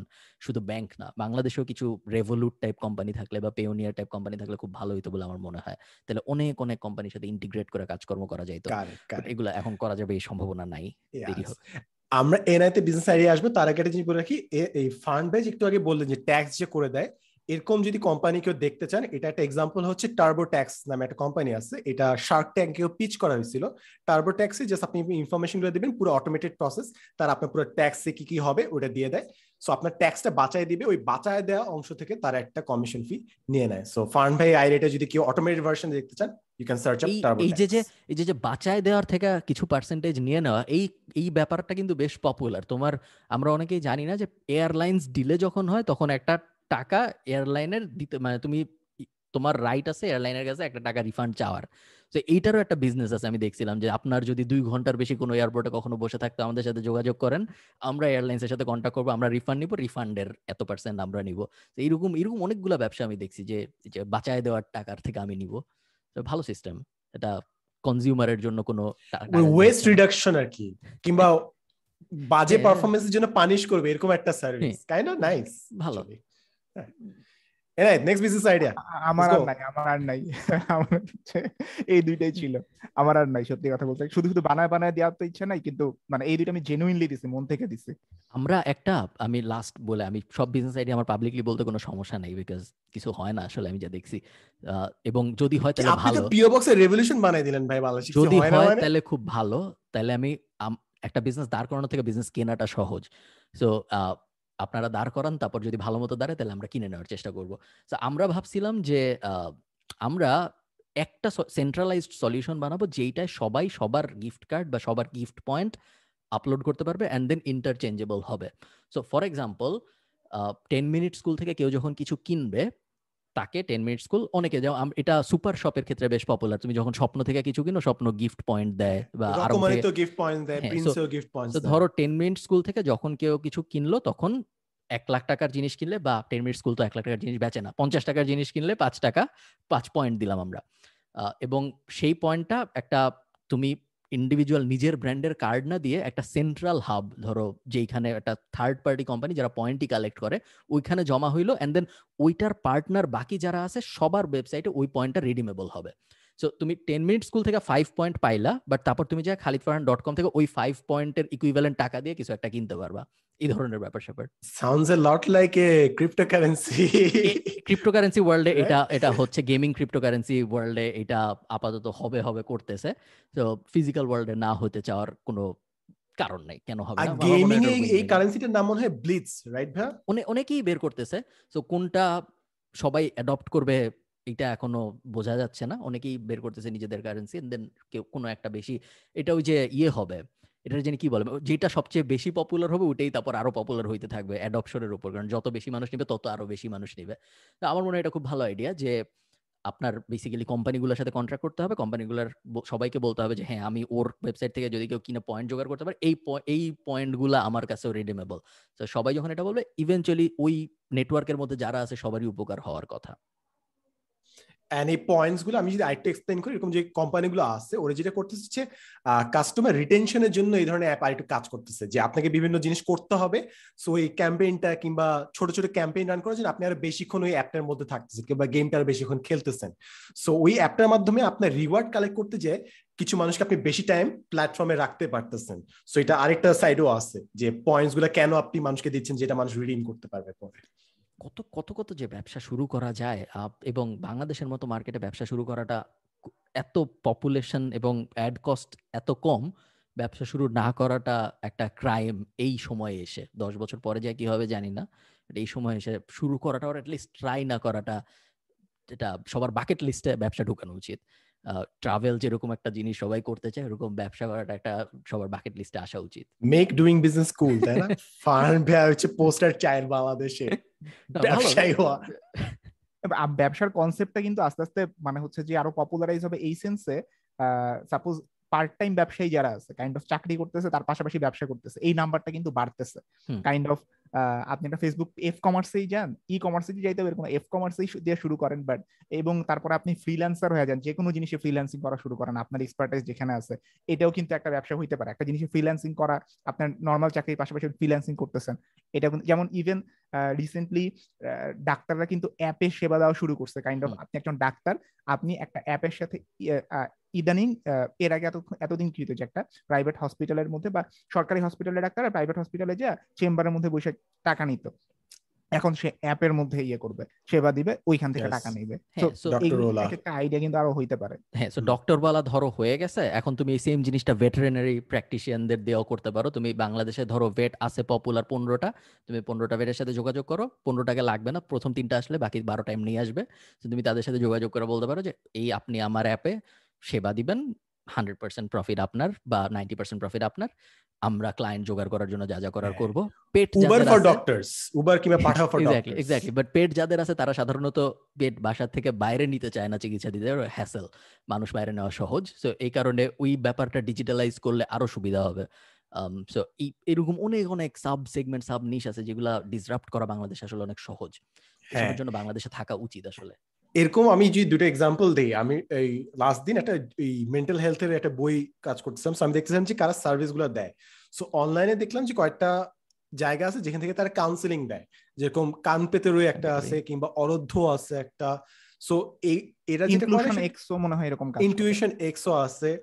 তাদের ফিল্ড আরেকটু অনেক ব্রেথ আরও বড় আরও বড়। ওরা হচ্ছে অটিজম এন্ড আদার্স নিয়ে কাজ করে। ইয়েস সো এই এই সার্ভিসগুলো তারা অনলাইনে করতেছে। আমার বেশ ভালো লাগল যে যেগুলো জিনিসে মনে করেন সাইকোথেরাপি কিংবা কগনিটিভ বিহেভিয়ারাল থেরাপি যদি ওটা অনলাইনে নেওয়া সম্ভব হয় যদি কার্যকরী হয় তাহলে মেবি পুরো চিকিৎসাটা একসময় অনলাইনে চলে আসতে পারে। সো দেয়ার আর অপরচুনিটিস এবং দেয়ার আর পিপল যারা বাংলাদেশ অ্যাকচুয়ালি নিয়ে কাজ করতেছে। তোমার বি ভেরি ইন্টারেস্টিং জাস্ট গত দেড় বছরে হেন কোন ইউটিউবার নাই যাকে বেটার হেল্প স্পন্সর করে নাই। মোটামুটি সবাইকে বাইরে বাইরে বাইরে হ্যাঁ। আমি ইন্টারন্যাশনাল ইউটিউবারদের কথা বলছি সবাইকে স্পন্সর করে ফেলছেন বেটার হেল্প বেসিক্যালি অনলাইনে ইভেন ওয়েবসাইটেও না অ্যাপ দিয়ে মেন্টাল হেলথ রিলেটেড সাপোর্ট নেওয়ার প্ল্যাটফর্ম বাট বেটার হেলথ ওইভাবে আমরা একটু মানে প্রমোট করতে পারতেছি না বিকজ বেটার হেলথ নিয়ে কিছু হ্যাঁ, বিতর্ক চলে আসছে আর বিভিন্ন বিতর্ক আছে। আপনারা যারা শুনতেছেন তারা নিতে পারবেন বলেও মনে হয় না সো হ্যাঁ। সেফ ভাই কি বিতর্ক হইছে ভাই? আমি জানি না একটু বললে ভালো হয়। বেটার হেলথ বেশ অনেকগুলা বিতর্ক হয়েছে। বেসিক্যালি কিছু ইউটিউবার মনে করছে যে স্পন্সরশিপ সো যখন তুমি আমি আমি বেশ অনেকগুলো, আমি ফিলিডির স্পেসিফিক যে বিতর্ক দেখছিলাম ফিলিপ ডি ফ্র্যাঙ্কো একটা ইউটিউবার আছে। ও একটা ভিডিওতে এক্সপ্লেন করতেছিল যে বেটার হেল্পের সমস্যা কি? সম্ভবত পিউডিপাও বেটার হেল্প নিয়ে কথাবার্তা বলছে কোনো একটা সময়, কোনো একটা ভিডিওতে। আমি ফিলিপ ডি ফ্র্যাঙ্কোর ভিডিওতে যেটা দেখতেছিলাম যে বেটার হেল্পের স্পন্সরশিপের কারণে অনেকের যাদের মনে হয়েছে যে যে ফার্স্ট সেশন ফ্রি এ ধরনের ব্যাপার স্যাপার যখন হয়েছে তখন অনেকের মনে হয়েছে যে, যাদের আসলে সমস্যাটা নাই, তাদেরও মনে হয়েছে যে, আমাদের সেকেন্ড সেশনটা নেওয়া উচিত বা থার্ড সেশন নেওয়া উচিত বিকজ ফার্স্ট সেশনে বেটার হেল্পের যে ওই পাশের যার কাছ থেকে কাউন্সেলিং নিছে, সে কথাবার্তাই এমন ভাবে বলছে যেটা শুনে মনে হয়েছে যে, না, আমার মনে আসলে কোনো একটা সমস্যা আছে। এন্ড সেকেন্ড সেশনটা হলো পেইড সো তাদের মনে হয়েছে যে, না, আমাদের আরেকটা সেশন নেওয়া উচিত। কনফ্লিক্ট অফ ইন্টারেস্ট হয়ে গেছে আর কি এখানে হ্যাঁ, এইগুলো নিয়ে আসলে কি? এইভাবে চিন্তা প্রফিট ম্যাক্সিমাইজেশনে চিন্তা করতে গেলেই ঝামেলাটা হয়। কারণ মেন্টাল হেলথ এটা খুবই স্পর্শকাতর একটা জিনিস। হ্যাঁ এবং জিনিস হচ্ছে এই এই এটা খুবই ইম্পর্টেন্ট বিকজ এথিক্সটা বিজনেসে কোথায় আসবে? আমি যদি একটা রিসেন্ট একটা এক্সাম্পল আমি যদি শেয়ার করি যেরকম আমি মার্কেটে ঘুরতেছিলাম বিভিন্ন প্রোডাক্ট দেখতেছিলাম কোথায় কি কি আছে। সো আমাকে একটা ভাইয়া আপনার যে থাকে না কি জিনিস যে বাতাস বাতাস দেয় যে ভেপোরাইজার নাকি জিনিস একটা আছে। N ninety five mask A ninety five আরেকটা যে বাতাস দেয় যে nebulizer exactly nebulizer so nebulizer উনি দেখাচ্ছিল বিভিন্ন মেডিকেল প্রোডাক্টস আমি বলছিলাম যে কোনটা আপনি অনলাইনে সেই প্যানকেকের মানে কি কি হট কেকের মতো বেচতে পারবেন স্টাফ উনি বিভিন্ন জিনিস দেখাচ্ছিল। তারপর আমি জিজ্ঞেস করলাম যে কোনটার সাপ্লাই একমাত্র আপনার কন্ট্রোলে তো আমি উনি বেশি প্রোডাক্ট দেখাল তারপর দেখাল একটা নেবুলাইজার দেখাল। উনি বলতেছে ভাই এই প্রোডাক্ট কারও কাছে নাই আপনি চাইলে আমরা পুরো অন্য মার্কেট অন্য সবারটা বন্ধ করে দিতে পারি, আনা। আমরাই খালি বেচবো। আওয়াজটা এক ব্রো নো এটা মেডিকেল প্রোডাক্ট মানুষ মারা যাবে লিটারালি আপনি যদি সাপ্লাই বন্ধ করে দেন। সো হ্যাঁ একটা বিজনেস মানুষ তো এইভাবে চিন্তা করবে রাইট যে হ্যাঁ আমার পুরো মনোপলি থাকবে আমার সাপ্লাই বাট মেডিকেল প্রোডাক্টে আসতেছে। People might actually die from that so অনেক সময় মানুষ ওইটাতে ব্লাইন্ড হয়ে যায় আর কি আমি প্রফিট আনতে গিয়ে কোন একটা জায়গায় মানুষকে আসলে ক্ষতি করে বসতেছি। It's a very hard line to catch এই জাস্ট মাস্ক নিয়ে কথা হচ্ছে দেখে আমার আরেকটা বিজনেস সাইডের কথা মনে পড়ল। আমি কয়েকদিন আগে অন্য আরেকটা জিনিস কিনতে গেছিলাম যে দেখলাম চশমা যেরকম চশমার বক্স থাকে না ওরকম আমি দেখলাম এখন মাস্কের বক্স পাওয়া যায় খুব সুন্দর যেটার ভিতরে মানুষ মাস্ক রাখে এবং বিক্রি হচ্ছে। আমি দেখলাম দুই ইউরো তিন আরে nice I would buy that I would buy that খুব খুবই সুন্দর জিনিস এবং এটা একটা ভালো সলিউশন বিকজ মাস্ক তুমি যে কোনো জায়গায় রাখতে চাও না তাই না? যেহেতু মাস্ক যে কোনো জায়গায় রাখলে এটা বুঝতে পারতেছো কেন রাখতে চাও না। রাখার কথা না ওটা ভালো ভালো সলিউশন আমি প্রোডাক্টটা দেখে আমার মনে হচ্ছে বেশ ইউনিক একটা সলিউশন যে সলিউশন লাগবে এটা তুমি না দেখার আগ পর্যন্ত ভাববা না। যেমন মাস্ক রাখার জন্য একটা বক্স লাগবে। ভালো জিনিস বলছেন বিকজ আমি মার্কেটে দেখতেছিলাম হচ্ছে আপনি যে হেডফোন রাখার বক্স বাট মাস্ক রাখার বক্স অ্যাকচুয়ালি মোর বেনিফিশিয়াল আসলে। এরকম একটা বিজনেস আইডিয়া এরকম এরকম আপনার জানা বেস্ট আইডিয়াটা কি লাগছিল? যেরকম আমার লাইফে দেখা সব থেকে জোস এরকম একটা আইডিয়া লাগছিল হচ্ছে বিভিন্ন ফিল্টার ইউজ করা তো ইনস্টাগ্রাম এন্ড স্টাফ সো কি জানি ইন্ডিয়াতে কি জানি একটা কোম্পানি আছে যারা চশমা বেচে। সো ওরা ফিল্টারে চশমার ফিল্টার দিছিল। সো এনিওয়ান যারা মুখের সামনে ধরবে তারা জাস্ট চশমাগুলো ট্রায়াল দিতে পারবে ফিল্টার দিয়ে। সো দোকানে যাওয়া লাগতেছে না। আমার কাছে বেশ জোস লাগছে আরে মানুষের চিন্তা করে না আমি যখনই শার্ক ট্যাঙ্কের পরে আমি জানি বারবার এনাত মাইক নিচে তারপর আমরা কথাটা বলে সরি সরি তুই ক্লাসে যাবি কোনো সমস্যা নাই কোনো সমস্যা চার পাঁচবার দেখছি এই জন্য বললাম তো তাহলে নাহলে এই জন্য হাত তুলতে হয়। এগুলা না করলে এনায়েতের ফ্যানরা রাগ হয়ে যাবে। এই জন্য এটা বলে নিতে হয় এনায়েত ফ্যানদের হ্যাপি রাখতে হবে। যখনই আমি এই যে নতুন শার্ক ট্যাঙ্ক সিজন আসবে সামনে, যখনই শার্ক ট্যাঙ্ক শুরু হয়, তখন প্রত্যেকটা এপিসোড দেখতে অনেক মজা লাগে, এটাই বলতে বিকজ প্রত্যেকটা এপিসোড মানেই হলো পাঁচটা নতুন বিজনেস আইডিয়া যে বিজনেস আইডিয়ার কথাগুলো বেশিরভাগ সময় তুমি আগে ভাবো নাই অ্যান্ড তার মধ্যে থেকে যেহেতু আমেরিকান বিজনেস আইডিয়া ওগুলার কোনো একটা ভ্যারিয়েশন অনেক সময় বাংলাদেশের জন্য খুব অ্যাপ্লিকেবল হয়ে যায়। সো বেশ মজার অভিজ্ঞতা হয়। আমি ওয়েট করতেছি কবে শার্ক ট্যাঙ্কের next season and Shark Tank is highly recommended ভাই। যারাই দেখেন নাই বিজনেস নিয়ে দেখি নাই এখন শার্ক ট্যাঙ্ক খুবই মজা পাবে খুবই মজা পাবি এন্ড শার্ক ট্যাঙ্ক এত মিলিয়ন মিলিয়ন ইনভেস্টমেন্ট হয়। Do you know what's the most profit making product ever on Shark Tank সবথেকে কোন জিনিস সবথেকে গেস গেস হ্যাঁ এরা গেস করতে পারিস হ্যাঁ ভাই জানে ভাই জানে। বলে দেন ভাই। আমি তো জানি না মানে আমি কখনো দেখি নাই কারণ সম্ভবত আমি আমি যেটা বলতেছি সম্ভবত ওইটাই এটা হলো একটা ইয়ে ছিল স্ক্রাব ড্যাডি স্ক্রাব ড্যাডি বাসন মাজার একটা স্ক্রাব ছিল। লরি গ্রিনির ইনভেস্ট করছিল। খুব ছোট একটা জিনিস এরকম যেটা দিয়ে যে ঘরের কি হ্যাঁ। বলে থালা প্লেট একটা বাসন মাজার জিনিস তার সবথেকে বেশি টাকা ইনকাম সবথেকে বেশি। 900 মিলিয়ন অনেক পুরান একটা ইনভেস্টমেন্ট একদম শুরুর দিকের একটা সিজন ইনভেস্ট করছিল খুব সুন্দর দেখতে হাসি মুখের একটা জিনিস এবং ঠান্ডা পানি দিলে শক্ত হয়ে যায় গরম পানি দিলে নরম হয়ে যায়। নরম হয়ে যায় খুব ইউনিক একটা প্রোডাক্ট খুবই সুন্দর ডেমনস্ট্রেশন বাসন মাজার কাজে ইউজ হয়? হ্যাঁ বাসন মাজারই sponge it's a sponge Scrub Daddy ওরা স্পঞ্জ বেচছে মিলিয়ন ডলারে ঠিক আছে? ভালো শার্ক ট্যাঙ্ক দেখা আসলে সবার জন্য হাইলি রেকমেন্ডেড এনায়েত তো টোকিও মারা গেছে নাকি বেঁচে আছে এটা নিয়ে চিন্তিত। আমি স্পয়লার দিলাম না বিকজ অনেকে হয়তো জানে না যে টোকিও বেঁচে আছে অথবা মরে গেছে। টোকিও টোকিও সাদমান টোকিও মারা গেছে। যদি কেউ না জানে তাইলে তো তার এটা মানি হাইস্ট দেখে না সে এটা বুঝে গেল। আমি না ভাই আমার না লাভ এন্ড হেট রিলেশনশিপ আমার না দেখতে ইচ্ছা করতেছে না বিকজ দেখতে ইচ্ছা করতেছে না। বাট আমি না দেখেও থাকতে পারছি না বিকজ ভাই ফিনিশ এটা দেখতে হবে। It's like Game of Thrones এর মতো। আমি জানি যে লাস্ট দুই সিজন জঘন্য। হ্যাঁ মানে পিয়ার প্রেসারে পরে। অনেক কিছুই করছি ঠিক আছে? ডাজন্ট মিন যে ইটস এ গুড ডিসিশন কষ্ট হইতেছে। অবশ্যই ভালো। আমি স্পয়লার পেয়ে গেছি আমি বসে আছি কি দেখব? ও তাও কথা আসলেই এখন এত এত পরে শাস্তি পাইতেই হবে। আমি গত কালকে না পরশু দিন রাতে একসাথে পাঁচটা এপিসোড দেখে ফেলছি টানা। হ্যাঁ খুব দ্রুত দেখা যায় এটা একটা টানা দেখে ফেলছি আমি। আমি এখন নেটফ্লিক্সে ওয়ান পয়েন্ট ফাইভ দিয়ে আস্তে আস্তে দেখা শুরু করতেছি জিনিস এবং তখন আরও তাড়াতাড়ি হয় স্পেশালি স্লো শো যেগুলা ক্ষেত্রে অ্যানিমেশন অনেক ক্ষেত্রে স্লো হয়। তো ওইগুলা একটু ফাস্ট দেখতে মজা লাগে। ডিজনি প্লাস আমি এক মাসের জন্য কিনছিলাম আনসাবস্ক্রাইব করে ফেলছি। আমার মনে হয় না ডিজনি প্লাস এর মধ্যে এমন কিছু আছে যেটা দেখা পড়তে ভাই আপনার স্টক আছে তো? ও তিন হাজার তিনশো ডলারের স্টক আছে ডিজনির আচ্ছা আমরা এনআইকে একটু ফ্লোর দিবে অনেকক্ষণ ধরে সে বলতে যাচ্ছে বল মেডিকেল প্রোডাক্ট নিয়ে যখন কথা হইতেছিল আমার একটা এক্সপেকটেশন বা কি বলব মানে প্রেডিকশন বলা যায় যে যখন বাংলাদেশে অক্সিজেন ট্যাঙ্কের একটা ইয়ে হয়েছিল না মাঝখানে মানে ঘাটতি হওয়া শুরু হয়েছিল আমি কেন জানি খুবই অবাক হয়েছি। মানে ওই ঘাটতি, অক্সিজেন ট্যাঙ্ক নিয়ে খুব বেশি একটা ঘাটতি হয় নাই লাস্ট পর্যন্ত। মানে অক্সিজেন, অক্সিজেনের চাহিদাটা মোটামুটি ইন্ডিয়াতে খুবই খারাপ অবস্থা তৈরি হয়েছিল। যে অক্সিজেনের ট্যাঙ্ক মানে হচ্ছে যে কাইন্ড অফ এরকম ছিল, ওদের মানে অক্সিজেন ট্যাঙ্ক মানায় যে ইন্ডাস্ট্রিগুলো সেগুলো হচ্ছে নর্থে আর বেশিরভাগ মানে কোভিড কেস হয়েছিল সাউথে সো ওই অক্সিজেন ট্যাঙ্ক আনার যেই ইয়াটা ট্রাক দিয়ে যে আনবে, এই ফ্যাসিলিটিটাই অনেকটা ছিল না। অ্যান্ড সাউথে হচ্ছে যে অক্সিজেন ট্যাঙ্ক বানায়, এরকম কোম্পানিও খুব একটা নাই। আমি ভাবতেছিলাম যে বাংলাদেশে কি এরকম কিছু হইতে পারে কিনা যখন হয়েছিল। তারপরেই কিন্তু ঠিক ঠিক বাংলাদেশের ওয়েবটা শুরু হইল।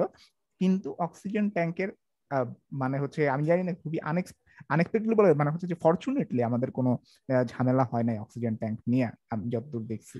আমার এইসব দেখতে, দেখতেছি। আমার সব থেকে বড় ভয় হচ্ছে ভাই, আমাদের দেশে শ্রীলঙ্কার মতো যদি আবার ব্যাংক্রাপসি হয় ভাই that is something I really fear I genuinely fear ভাই। আমি জানি না আমি আপনাদের দিকে চাই আছি যে আপনার রিপোর্ট রিপোর্ট করবেন যে না দেশ ঠিকঠাক আছে সাদমান টেনশন নিস না। তোমার ইন্ডিয়ার অক্সিজেন এই যে দিল্লিতে যে অক্সিজেন ট্যাঙ্কের ঝামেলাটা হইল এটা মনে হয় অনেক ক্ষেত্রেই পলিটিক্যাল যেহেতু কেজরিওয়ালের গভর্নমেন্ট মানে রাজ্য সরকার যেহেতু কেজরিওয়াল এন্ড দেন বাকি কিছু যেহেতু বিজেপি এন্ড দেন অক্সিজেন যেখানে প্রডিউস হচ্ছে ওটাও মনে হয় বিজেপি লেড কি বলে ওই যে যে কি বলে ইন্ডিয়ার যে স্টেটের প্রধান তাকে কি বলে? রাজ্য প্রধান যাই বলে হোক। মুখ্যমন্ত্রী বলে মুখ্যমন্ত্রী। এক্স্যাক্টলি আমি অনেকদিন নায়ক মুভিটা দেখি না ওই জন্য আমি ভুলে গেছি। মুখ্যমন্ত্রী অন্যান্য যেসব জায়গা দিয়ে ট্রান্সপোর্ট হয়ে অক্সিজেন দিল্লিতে পৌঁছাবে ওগুলার মুখ্যমন্ত্রীও বিজেপি লেড ছিল সম্ভবত এন্ড দেন প্রোডাকশন হচ্ছিল বিজেপি লেড জায়গায়। হইতে পারে এটা একটা কারণ অনেকে বলে যেই কারণে আমরা দেখছি যে কেজরিওয়াল লাইভে এসে অনেকটা ইভ্যালিসিও টাইপ আচরণ যে আমাদের প্লিজ অক্সিজেন দেন মানুষ মারা যাচ্ছেন। মানুষ আসলে মারা যাচ্ছিল বেশ বাজে অবস্থা ছিল। সো অক্সিজেন এমন ক্রিটিক্যাল জিনিস। দেশে এরকম বাইরের দেশের মতো অ্যাপোলজি ভিডিওস হয় না না? মানে we keep explaining till we go to jail India হয় না ইন্ডিয়া হয় না। কেজরিওয়াল এক্সেপশনাল কেস বেশ বেশ ভালো সম্ভবত সব পলিটিশিয়ানদের মধ্যে যে কারণে দিল্লির মতো জায়গায় বারবার জিতে বাট ওই তো এক্সেপশনাল কেস বাট ইন্ডিয়াও খুব একটা একদম রাজনীতির ক্ষেত্রে শীর্ষে আপহোল্ড করে আছে এরকম আচ্ছা। না ইন্ডিয়া বেশিরভাগ সময় হ্যাঁ। হ্যাঁ, মানে হচ্ছে যে সবচেয়ে বড় ডেমোক্রেসি কমপ্লেক্স ডেমোক্রেসি। ওই যে ইয়েগুলা ভালো ধরো আইনের শাসন ওই ধরনের কিছু কিছু ব্যাপার ভালো বা ইলেকশন কমিশন এই ধরনের জিনিসপত্র ভালো। ইন্ডিভিজুয়াল পলিটিশিয়ানরা মনে হয় ইন্ডিয়াও খারাপ। আপনাদেরকে একটা শো সাজেস্ট করব। আপনারা ওই যে অ্যান ইনসিগনিফিকেন্ট ম্যান এটা লেখা সার্চ দিয়েন ইউটিউবে এই শোটা মানে কেজরিওয়াল এর একদম আমি মানে শুরু থেকে শেষ পর্যন্ত খুবই জোস আমি দেখছি। একটা ডকুমেন্টারি ডকুমেন্টারি রাইট খুবই কেজরিওয়ালের উত্থানটা বেশ ইন্টারেস্টিং কীভাবে ওই যে আইআরএস অফিসার ছিল তারপর ছেড়ে দিয়ে ওই যে ইয়েতে চলে গেল যে অনশনে চলে গেল তারপরে অনশন শেষ করে মুখ্যমন্ত্রী হয়ে গেল হারলো তারপর মুখ্যমন্ত্রী হয়ে আবার রিজাইনও করল একবার তারপর আবার দাঁড়াইলো তো বেশ মুশফিকুর রহিমের একটু better version better version Mushfiqur রহিমেরও তো রিজাইন করার করব না খেলব না। আপনাদের শ্রীলঙ্কার ওই ব্যাংকার্স নিয়ে কোনো কিছু বলার নেই? Because I thought that was a very interesting case যে Sri Lanka was doing everything right and তাদের এডুকেশন রেট মানে শিক্ষিত লিটারেসি হার অনেক বেশি বাট স্টিল একটা কথা আছে আমার। কোরিলেশন নাই। আমরা যখন ক্লাস এইটে পড়তাম তখন আমরা একটা এরকম মানে সাক্ষরতা নিয়ে যখন কোনো ডিবেট হইতো তখন আমরা বলতাম যে বাংলাদেশের শিক্ষার হার এত শ্রীলঙ্কার শিক্ষার হার একশো পার্সেন্ট সো শ্রীলঙ্কা তো অনেক আগে আছে বাংলাদেশ। নাইনটি এইট পার্সেন্ট ছিল বলে তখন তখন হ্যাঁ। আমাদেরকে একটা জিনিস শিক্ষা দেওয়া হয়েছিল কোনোদিনই কথাটা বলবা না। তার কারণ শিক্ষার মানের থেকে শিক্ষার কোয়ালিটি অনেক ম্যাটার করে। শ্রীলঙ্কার শিক্ষার কোয়ালিটি হান্ড্রেড পার্সেন্ট দিয়ে আসলে ওটা আমেরিকার সাথে জাজ করা যায় না। মানে এই এই যুক্তিকে কোনোদিন আর দিবা না যে Sri Lanka hundred percent literacy rate মানে শ্রীলঙ্কা খুব উন্নত টাইপের কিছু ইয়েস স্যার শিক্ষণীয় ব্যাপার হ্যাঁ। But what happened what really happened interesting তাই না? সো শ্রীলঙ্কার বেসিক্যালি ফরেন রিজার্ভে ঘাটতি দেখা দিছে। শ্রীলঙ্কা এবং এবং চাইনিজ ডেট ট্র্যাপ যেটা ওটা খুবই ইফেক্ট করছে। মানে আনফরচুনেটলি হ্যাঁ। খুবই এফেক্ট করছে এটা। শ্রীলঙ্কার ব্যাংক অ্যাকাউন্টে ডলার নাই রিজার্ভে এই কারণে শ্রীলঙ্কা যে সব জিনিস বিদেশ থেকে আমদানি করতে হইতো এবং ডলারে টাকা দিতে হইতো, ওইসব জিনিস শ্রীলঙ্কা এখন আর আগের মতো কিনতে পারতেছে না এবং এত ডেট আছে অলরেডি ওরা নতুন ডেট পাচ্ছেও না যেটা দিয়ে ওরা নতুন এই যে ক্রাইসিস সলভ করতে পারবে। এই দুইটা মিলায় তারা বেশ সমস্যার মধ্যে আছে রিজার্ভ একদম কমে আসছে, দুই বিলিয়ন না কততে চলে আসছে দেন এখন ডিসাইড হয়েছে লাস্ট আমি যেদিন দেখছিলাম ওই দিন ডিসাইড হয়েছে যে এই যতটুক রিজার্ভ বাকি আছে, এটুকু আমরা একদম এসেনশিয়াল যেসব জিনিসপত্র, যেমন মেডিকেল ইকুইপমেন্ট বা যেসব খাবার লাগবে বা তেল টেল, ওইসব ছাড়া আমরা অন্যান্য যা, যেসব জিনিসের জন্য বিদেশে খরচ করতাম, ওগুলো আমরা এখন আর করব না। বাংলাদেশে এরকম হওয়ার চান্স দেখতেছি না আমরা বিকজ বাংলাদেশের রিজার্ভ আমরা দেখতেছি উল্টা দিকে বেশ প্রতি বছরই, প্রতি তিন মাস পর পর নিউজ আসে যে রিজার্ভের আগের সব রেকর্ড ভঙ্গ করেছে ইন আ গুড ওয়ে ভালো ব্যাপার এটা। সো এখন পঁয়তাল্লিশ বিলিয়নের বেশি সম্ভবত বা আরও বেশি হইতে পারে সাত ফর্টি সেভেন ফর্টি এইটও হয়ে যেতে পারে। যেটা একটা ভালো ব্যাপার। সো বাংলাদেশের মোটামুটি দুইটা দুই দিকে আগাচ্ছে। তো বাংলাদেশের শ্রীলঙ্কার মতো হওয়ার চান্স বেশ কম। ফারহান ভাই বলছে we believe in you we believe in you famous বাংলাদেশের ফরেন রিজার্ভ বাড়তেছে এবং এটা মানে ভালো ভালো ফরেন রিজার্ভ ফরেন রিজার্ভ কিন্তু আমেরিকায় থাকে। এটা কিন্তু একটা ট্রিকি ব্যাপার। তোমার আফগানিস্তানের ফরেন রিজার্ভ কিন্তু ব্লক করে দিছে আমেরিকা। বলছে যে পাঁচ পার্সেন্ট না কত জানি এর বেশি আর নেওয়া যাবে না। এই পাঁচ পার্সেন্ট শুধু এসেন্সিয়াল জিনিসপত্র কেনার জন্য। বিকজ ফরেন রিজার্ভ এই ডলারটা জমা থাকে হইল আমেরিকার ব্যাংকে যেখান থেকে আর কি ওই যে ইয়ে হইল হ্যাক হইল কি কাহিনী হইল না যখন বাংলাদেশ ব্যাংকের রিজার্ভ হ্যাক হইল আমেরিকার ব্যাংক ট্যাঙ্ক মিলায়। সো এই যে যে ফরেন রিজার্ভ আমেরিকায় থাকাটাও মনে হয় অনেক ক্ষেত্রে একটু যদিও এটা একদম অনেক ডিটেইল চিন্তা ভাবনা আসলে আমেরিকা আমরা ওই পর্যায়ে জানি যে আমরা চিন্তা করব। টোটালি একদম থাকে কিনা মানে ফেডারেল রিজার্ভ যেটা মানে হ্যাঁ। যে আমেরিকান যেটা ওটা টোটালি থাকে আমি জানি কারণ আমি যতদূর জানি টু থাউজেন্ড থ্রিতে যখন ইরাক ওয়ার শুরু হয়েছিল তখন সাদ্দাম হোসেন ওই নিজের সেন্ট্রাল ব্যাংক থেকেই এক বিলিয়ন ডলার চুরি করার প্ল্যান করছিল। তো যদি এরকম হয় যে পুরাটাই আমেরিকায় আছে তাহলে ও নিজের ব্যাংক থেকে এমনি এক বিলিয়ন ডলার চুরি করতে সেন্ট ডলার চুরি করতে চাইছিল না নিজের কারেন্সি চুরি করতে চাইছিল? এটাও কথা মানে এক্সাক্ট ডলার নাকি হ্যাঁ, মানে হচ্ছে ডলারের তাত্ত্বিক আলোচনা চলে গেছে হ্যাঁ ফিয়াট কারেন্সি গোল্ড কি চুরি করছে কার কাছে কার কাছে তোমার নিজের নিজে তুমি যে টাকা ছাপাও ওটা তো তোমার নিজের সেন্ট্রাল ব্যাংকে থাকবে বাট ডলারগুলা সম্ভবত ডলারের মেজরিটি পার্ট সম্ভবত ফেডারেল রিজার্ভ আমেরিকায় যদি আমি ভুল না করে থাকি যেহেতু ডলার একটা মানে জিনিসটা হচ্ছে কেউ আপনার কাছে আমানত রাখছে এবং আপনি ওটা নিজের হিসেবে নিয়ে নেন এই টাইপের একটা জিনিস হয়ে গেছে হ্যাঁ, আচ্ছা বাই বাই এনি চান্স ভাই আপনারা কি ওয়ার মেশিন দেখছেন? আমি দেখি নাই। আমিও আচ্ছা, না। আফগানিস্তানের ওই যুদ্ধটা নিয়ে আসে। সরি আমি ইন্টারাপ্ট করছি হ্যাঁ বলতেছেন কোনো সমস্যা নেই আমি তেমন কিছু বলতেছিলাম আমি সাদমানকে জিজ্ঞেস করতেছিলাম সাদমানের গোল্ড কেনা আপডেট কি?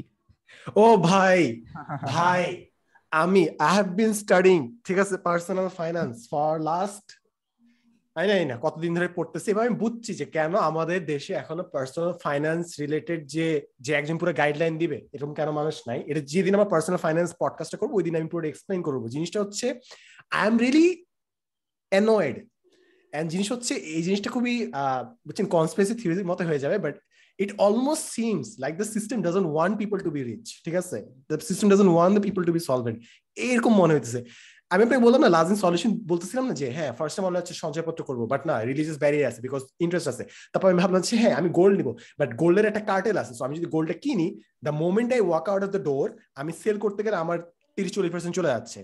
সো এরপরে কি থাকে? সেভিং সেভিং ইনফ্লেশনের কারণে চলে যাচ্ছে। ফাইনাল কি বাকি থাকে? ইনভেস্টমেন্ট ইনভেস্টমেন্ট যদি আমি করি স্টক মার্কেটে যদি উড়ে চলে যায়, তাহলে আমার কিছু থাকবে না। সো আই ডোন্ট নো আমি না মানে যেটা দেখতেছি যে আপনাকে জাস্ট ব্রুট ফোর্স আর্ন করতে হবে। না হলে রিস্ক নিতে হবে। দের ইজ নো ওয়ে যেটা বাইরের দেশে যে কিছু সেফ প্রসেস আছে, কিছু জায়গায় আপনি ব্লু চিপ টিচিপ, এগুলো জায়গায় সেফলি ইনভেস্ট করে বসে থাকতে পারেন, কিংবা অ্যাটলিস্ট ট্রাস্ট করতে পারেন। ওগুলো অনেক কিছু নাই। যেরকম ইন্ডিয়াতে আমি খুব সুন্দর একটা সলিউশন দেখছি যে আপনি বিভিন্ন ব্যাংকের ভোল্টের গোল্ড কিনে রাখতে পারেন গোল্ডের স্টক কিনে রাখতে পারেন। ওইটা আপনার বাসায় রাখতে হবে না। ওইখানেরই আপনি ওন করতেছেন গোল্ডটা এন্ড ওটা অ্যাপ্রিসিয়েট করতেছে কিংবা ডিপ্রিসিয়েট করতেছে ডিপেন্ডিং কি ফ্লাকচুয়েশন হচ্ছে plus you get three point five percent interest on that stock মানে religiously barriered but there is an option there কিংবা আমাদের দেশে এরকম ইন্স্যুরেন্স পুরো মানে ইন্স্যুরেন্সকে মানুষ খুব খারাপ ভাবে দেখে। সো বাইরে আর অনেকগুলো জায়গায় ইন্স্যুরেন্স অনেকটা ম্যান্ডেটরি এবং অনেকগুলো জায়গায় ঠিক মতো মেনটেন করে। সো প্রতিটা ধাপে ধাপে আমি দেখতেছি যে আমাদের ব্যারিয়ার আছে। ঠিক মতো আর না করলে বিপদ আসবে। পেটিএম দিয়ে গোল্ড কেনা যায়। হ্যাঁ ভাই দুবাইতে। হ্যাঁ পেটিএম দিয়ে তুমি চাইলে গোল্ড কিনতে পারো। ওইটা এইগুলোকে বলা হলো সিএফডি মানি তুমি বেসিক্যালি টাকাটা নিচ্ছ না টাকার একটা সার্টিফিকেট নিচ্ছ বা গোল্ডটা নিচ্ছ না গোল্ডের একটা সার্টিফিকেট নিচ্ছ। যে ওইটুক আমার। সো দি ওনলি সলিউশন ভাই the only and only clear cut solution আমি যেটা দেখছি সেটা হচ্ছে রিয়েল এস্টেট জমিও না। জমি ভাই জমির উপর যে মারামারি আপনার গুন্ডা বাহিনী থাকতে হবে নাহলে ইউ নেভার নো আপনার জমির কি হয় ঠিক আছে? সো দ্য ওনলি সলিউশন যে হচ্ছে পপুলেটেড এরিয়াতে একটা ভদ্র সমাজে কোন একটা রিয়েল এস্টেট ফ্ল্যাট ট্যাট কিংবা বাসা কিনতে পারা। বাট ওইটার জন্য প্রচুর জমাইতে হবে। ওই টাকা জমাইতে যায় ইনফ্লেশন আপনার একটা টাকা নিয়ে যাবে। ট্যাক্সে আপনার তো টোয়েন্টি টোয়েন্টি ফাইভ পার্সেন্ট যাচ্ছে প্লাস আপনি যদি জাকাত দেন তাহলে এখান থেকে প্রতি বছর টু পয়েন্ট ফাইভ পার্সেন্ট করে আপনাকে দিতে হবে। That is not your money you're suppose to give it away so it's almost as if all the odds are against you তোমার ধরো তুমি রিয়েল এস্টেটে ইনভেস্ট করবা। ধরো তুমি আমরা হিসাবের সুবিধার জন্য ধরি যে তুমি এক কোটি টাকা দিয়ে একটা ফ্ল্যাট কিনছো বাংলাদেশের সেরা জায়গা ধানমন্ডিতে। কথার কথা তুমি এক কোটি টাকা দিয়ে একটা ফ্ল্যাট কিনছো। এখন এই যদি তুমি এটাকে ইনভেস্টমেন্ট হিসাবে দেখো তাহলে আমি ধরে নিচ্ছি তুমি ওইটায় থাকবা না। তুমি ওইটার থেকে রিটার্ন আশা করবা। সো এক কোটি টাকার একটা ফ্ল্যাট তুমি ধানমন্ডিতে কত টাকায় ভাড়া দিতে পারবা? ধরো যদি তুমি পঞ্চাশ হাজার টাকাও ভাড়া দাও তাহলে তোমার এই এক কোটি টাকা ফেরত আসতে কয়দিন লাগবে? একক দশক শতক সহস্র এক আচ্ছা দুই মাসে এক লাখ এক বছরে ছয় লাখ। পঞ্চাশ হাজার? ঠিক আছে এই ভাগ কর এক কোটিকে ছয় দিয়ে ভাগ কর কত আসে? দুইশো মাস লাগবে। তোমার সাড়ে ষোলো বছর লাগবে এক কোটি টাকা ফেরত পাইতে। জাস্ট তোমার ইনভেস্টমেন্ট ফেরত আসতে যদি তুমি পঞ্চাশ হাজার টাকায় ভাড়া দাও ফ্ল্যাট তোমার সাড়ে ষোলো বছর লাগতেছে। এখন এখানে আরেকটা ব্যাপার আছে যে তোমার ফ্ল্যাটেরও অ্যাপ্রিসিয়েশন হচ্ছে। সো তুমি কিনছিলে এক কোটি টাকায় সাড়ে ষোলো বছর পরে ওইটা ধরো আড়াই কোটি টাকা হয়ে গেছে। সো ওই দিক থেকেও একটু লাভ আছে। বাট যদি তুমি শুধু রেন্টের কথা চিন্তা করো এই সাড়ে ষোলো বছর এই এক কোটি টাকাকে আরও অনেক ভালোভাবে তুমি ওই সঞ্চয়পত্রটাই ব্যাপার স্যাপারও যদি চিন্তা করো অনেক ভালোভাবে ইনভেস্ট করা যায়। যেখান থেকে মাসে পঞ্চাশ হাজার টাকা থেকে অনেক বেশি রিটার্ন আসবে। সো ওই যে যে ফ্ল্যাটের দাম বাড়বে ওই ব্যাপারটা যদি বাদ দাও তাহলে কিন্তু রিয়েল এস্টেট অত ভালো ইনভেস্টমেন্ট নাও হইতে পারে। এবং ওইটার আরেকটা সলিউশন যেটা আমি দেখছি ওটা কাউন্টারে সেটা হচ্ছে যে অংশীদারিত্ব ফ্ল্যাট নিচ্ছে। অর্থাৎ অনেকজন মানুষ মিলে হ্যাঁ, হ্যাঁ, তারা হয়তো তিন চার লাখ টাকা করে দিয়ে ফ্ল্যাটটাই অংশীদারিত্ব কিনতেছে তারপর তারা রেন্টিং ইট আউট সো ওইভাবে তারা করতেছে to bypass the entire capital problem এইটা কিন্তু একটা খুব ভালো বিজনেস আইডিয়া অনেকেই করে এই যে শুধু ফ্ল্যাট নিয়ে হয় তা না কমিক নিয়ে হয় ভিনটেজ গাড়ি নিয়ে হয় একটা কোম্পানি ফার্স্টে কিনে তারপর ফ্র্যাকশনাল শেয়ার বিক্রি করে। যে এখন আমি এটার আমি একটা গাড়ি কিনছি বা ধরো আমি একটা এক্স ম্যানের ফার্স্ট এডিশন কমিক্স কিনছি আমি কিনছি এক লাখ টাকা দিয়ে এখন আমি এইটার পঞ্চাশটা শেয়ার বানাইলাম এখন তোমরা পঞ্চাশটা শেয়ার কিনো। যখন আমি আবার এই কমিক অন্য কারও কাছে বেচে দিব তখন তোমাদের পঞ্চাশ জনকে আমি ভাগ করে দিব যা প্রফিট হয়েছে ওইটা। অনেকে করে। এটার আমার এখন মনে পড়তেছে এরকম একটা ওয়েবসাইটে আমি চেষ্টা করছিলাম একবার কি জানি কেনার বাট এই মুহূর্তে আমার নামটা মনে পড়তেছে না। নাইস সো ওইটাই ফ্ল্যাট কেনা ভালো ইনভেস্টমেন্ট নাও হইতে পারে জমি কেনা ভালো ডিপেন্ডিং অন তুমি কতটুকু রিটার্ন কখন আশা করতেছো রিটায়ার করাটা খুব একটা জটিল ব্যাপার না আমি কবে জানি হিসাব করছিলাম রিটায়ার করার জন্য কত টাকা লাগে আপনি তো 30 এ রিটায়ার করতে চাইছিলেন হ্যাঁ তোমার দেন ইউ ডিসাইডেড যে না আমি আরও কিছুদিন জনমানুষের কল্যাণ করব এই জন্য আমি থাকব না 8 কোটি টাকা লাগে না সম্ভবত 3.5 কোটি টাকা হইলে রিটায়ার করা যায় বাট এটা প্রত্যেকের লাইফস্টাইলের জন্য একটু ভ্যারি করে আমি প্রতি মাসে 1 লাখ টাকা খরচ করলে বছরে বারো লাখ টাকা যদি খরচ করো তাহলে সম্ভবত সাড়ে তিন কোটি টাকা হইলে রিটায়ারমেন্টে চলে যাবে বিকজ ওই সাড়ে তিন কোটি টাকার থেকে যে রিটার্ন আসবে সেইটা তোমার মাসে এক লাখ টাকার ইয়েটা কাভার করে। বাট এটা নিয়ে আমরা পার্সোনাল ফাইন্যান্সের এপিসোডে বলব বিকজ আমি অঙ্কটা ভুলে গেছি অঙ্কটা কোথাও করে হ্যাঁ আমাদের অঙ্ক মিলাই করতে হবে সেদিন আমরা ডিসকাস করব যে গাড়ি কিনা বেটার নাকি রাইড শেয়ারিং অ্যাপ ব্যবহার করা বেটার এবং কফি না খেলে স্টারবাক্সে কফি না এবং লেজিট আমার মানে অনেকদিন পর আমার ফ্রেন্ডের সাথে দেখা হয়েছে সে বিদেশ থেকে আসছে এবং তার চুল আমি কখন এত বড় দেখিনি সে ঘাড় পর্যন্ত চুল। সবাই আরে নাইস ভালো চুল গ্রো করছিস। পরে ও বলছে না দোস্ত hair cut is fifty dollars সে চুল কাটে নাই। রাইট রাইট রাইট পারন ভাই তো এই কারণেই। হ্যাঁ হ্যাঁ আমি আমি আগের পডকাস্টে বলছি আমি আমার চুল হ্যাঁ, কাটার হ্যাঁ। অনেক টাকা বাঁচাই যাবে এখন। ওকে সবাই ভালো থাকেন। আমরা প্রায় এক ঘণ্টা পঞ্চাশ মিনিট ধরে আলাপ করছি হয়তো পঁয়তাল্লিশ মিনিটও হইতে পারে। এক ঘণ্টা চল্লিশ। ঘণ্টা চল্লিশ তো বেশ বড় পডকাস্ট আপনি যদি এতক্ষণ পর্যন্ত শুনে থাকেন তাহলে আমরা কিছু একটা কমেন্ট করতে বলি সাদমান। হ্যাঁ হ্যাঁ অবশ্যই একটা কমেন্ট করবেন। টা কিছু একটা বলে দিন নাহলে বুঝব কেমনে বার্ড বার্ড টাইপ বার্ড আপনি যদি বার্ড লিখে কমেন্ট করেন এক্সপ্লেইন করার হ্যাঁ। দরকার নেই কেন কমেন্টটা করছেন তাহলে বাকিরা বুঝে যাবে। বাকিদের বোঝানোর দরকার নেই। আমরা দেখব যে কে পুরো এক ঘণ্টা পঁয়তাল্লিশ মিনিট যতক্ষণ হয়েছে ততক্ষণ ধরে শুনছেন। এই তো ভালো থাকেন সবাই। সাবস্ক্রাইব এক্স্যাক্টলি অনেকদিন আমরা মাঝখানে সাবস্ক্রাইব করতে বলি নাই মানুষকে। হ্যাঁ। আমি ভুলে যাই। দেখছেন মানে অনেক বাড়তেছে কিন্তু সাবস্ক্রাইব করে না মানুষজন। এটা আপনি বাট ওই সেলিব্রিটিতে আনার সময় ওই ভিডিওগুলোতে ভিউজ বেশি ছিল একটু। পয়েন্ট ওয়ান পয়েন্ট ফাইভ তারপরেটাও হইছে। যেটাতে ষাট সত্তর ব্যারিয়ার ঠিক যাইতে পারতেছে না আসলে। মনে হচ্ছে যে মবকে সার্ভ করতে পারে। সমস্যা নাই। ষাট সত্তরে যাবে সমস্যা নাই বাট ইনশাআল্লাহ। ইনশাআল্লাহ যাবে না that is something I look forward to আমার এখন চেস যে কবে ট্রাইনোমেল পডকাস্ট 1 লাখ রিচ করবে। দ্যাট ইজ সামথিং সাদমানের জীবনে যা যা সাদমানের জীবনে যা যা অ্যাচিভ করা সম্ভব ছিল সাদমান সব অ্যাচিভ করে ফেলছে। এখন জাস্ট একটা জিনিস বাকি। আমি আমি এগুলো স্বপ্ন দেখি যে মানে মানে এটা একটু বেশি এটা ওভার স্বপ্ন দেখে বলছে বাট ওই যে থাকে না ফ্রেন্ডস এর ইউনিয়ন হইল আমরা সময় বুড্ডা বয়সে আর trinomial podcast we return trio returns এক স্টেজে আমরা গল্প টল্প বলব এই না অথবা তোমার মন্ত্রী ফারান ভাই একশো মিলিয়ন ডলার আমি কিছু এটা করতেছি বাট হ্যাঁ oh, oh, oh. একসাথে আমরা আড্ডা দিচ্ছি। সো দ্যাট ইজ সামথিং হ্যাঁ ইটস একটা হ্যাভ ড্রিমস একটা টাইম আসবে হয়তো খুব তাড়াতাড়ি যখন আমরা যদিও কমেডিয়ান কমেডিয়ান হলে সহজ হইতো আমরা বলতাম যে আমরা স্টেজে যাব কমেডি হবে আপনারা টিকিট কেটে আসেন। তো আমরা do you think comedians have it easy in the life ভাই? তাই কি বলতেছে? আমি তো শুনছিলাম কমেডিয়ানদের টিকিট বেচে এখন তোমার কমেডি যদি এত ফালতু হয় যে পডকাস্ট মানুষ শুনে না তাহলে তো আমি জানি না কি সেক্ষেত্রে সিচুয়েশন আলাদা। বাট টিকিট বেচা তো সহজ হওয়ার কথা একটা পডকাস্ট থাকলে। আমি জানি না আমার তো বড় সহজ হওয়া উচিত যে তোমার ওই পডকাস্টের অডিয়েন্সকে রিটার্গেট করে টিকিট মানে পুরো একটা স্টেজে লাইভ পডকাস্ট করব মানে টোটালি লাইভ তো লাইভ একটা পডকাস্ট হইল মানুষ টিকিট কেটে এসে শুনলো পডকাস্ট হ্যাঁ। এবং তারপর গালি দিতে দিতে গালি। দিবে মানে কোন একটা উল্টা লাইভ গালি। গালি দিবে লাইভ গালি।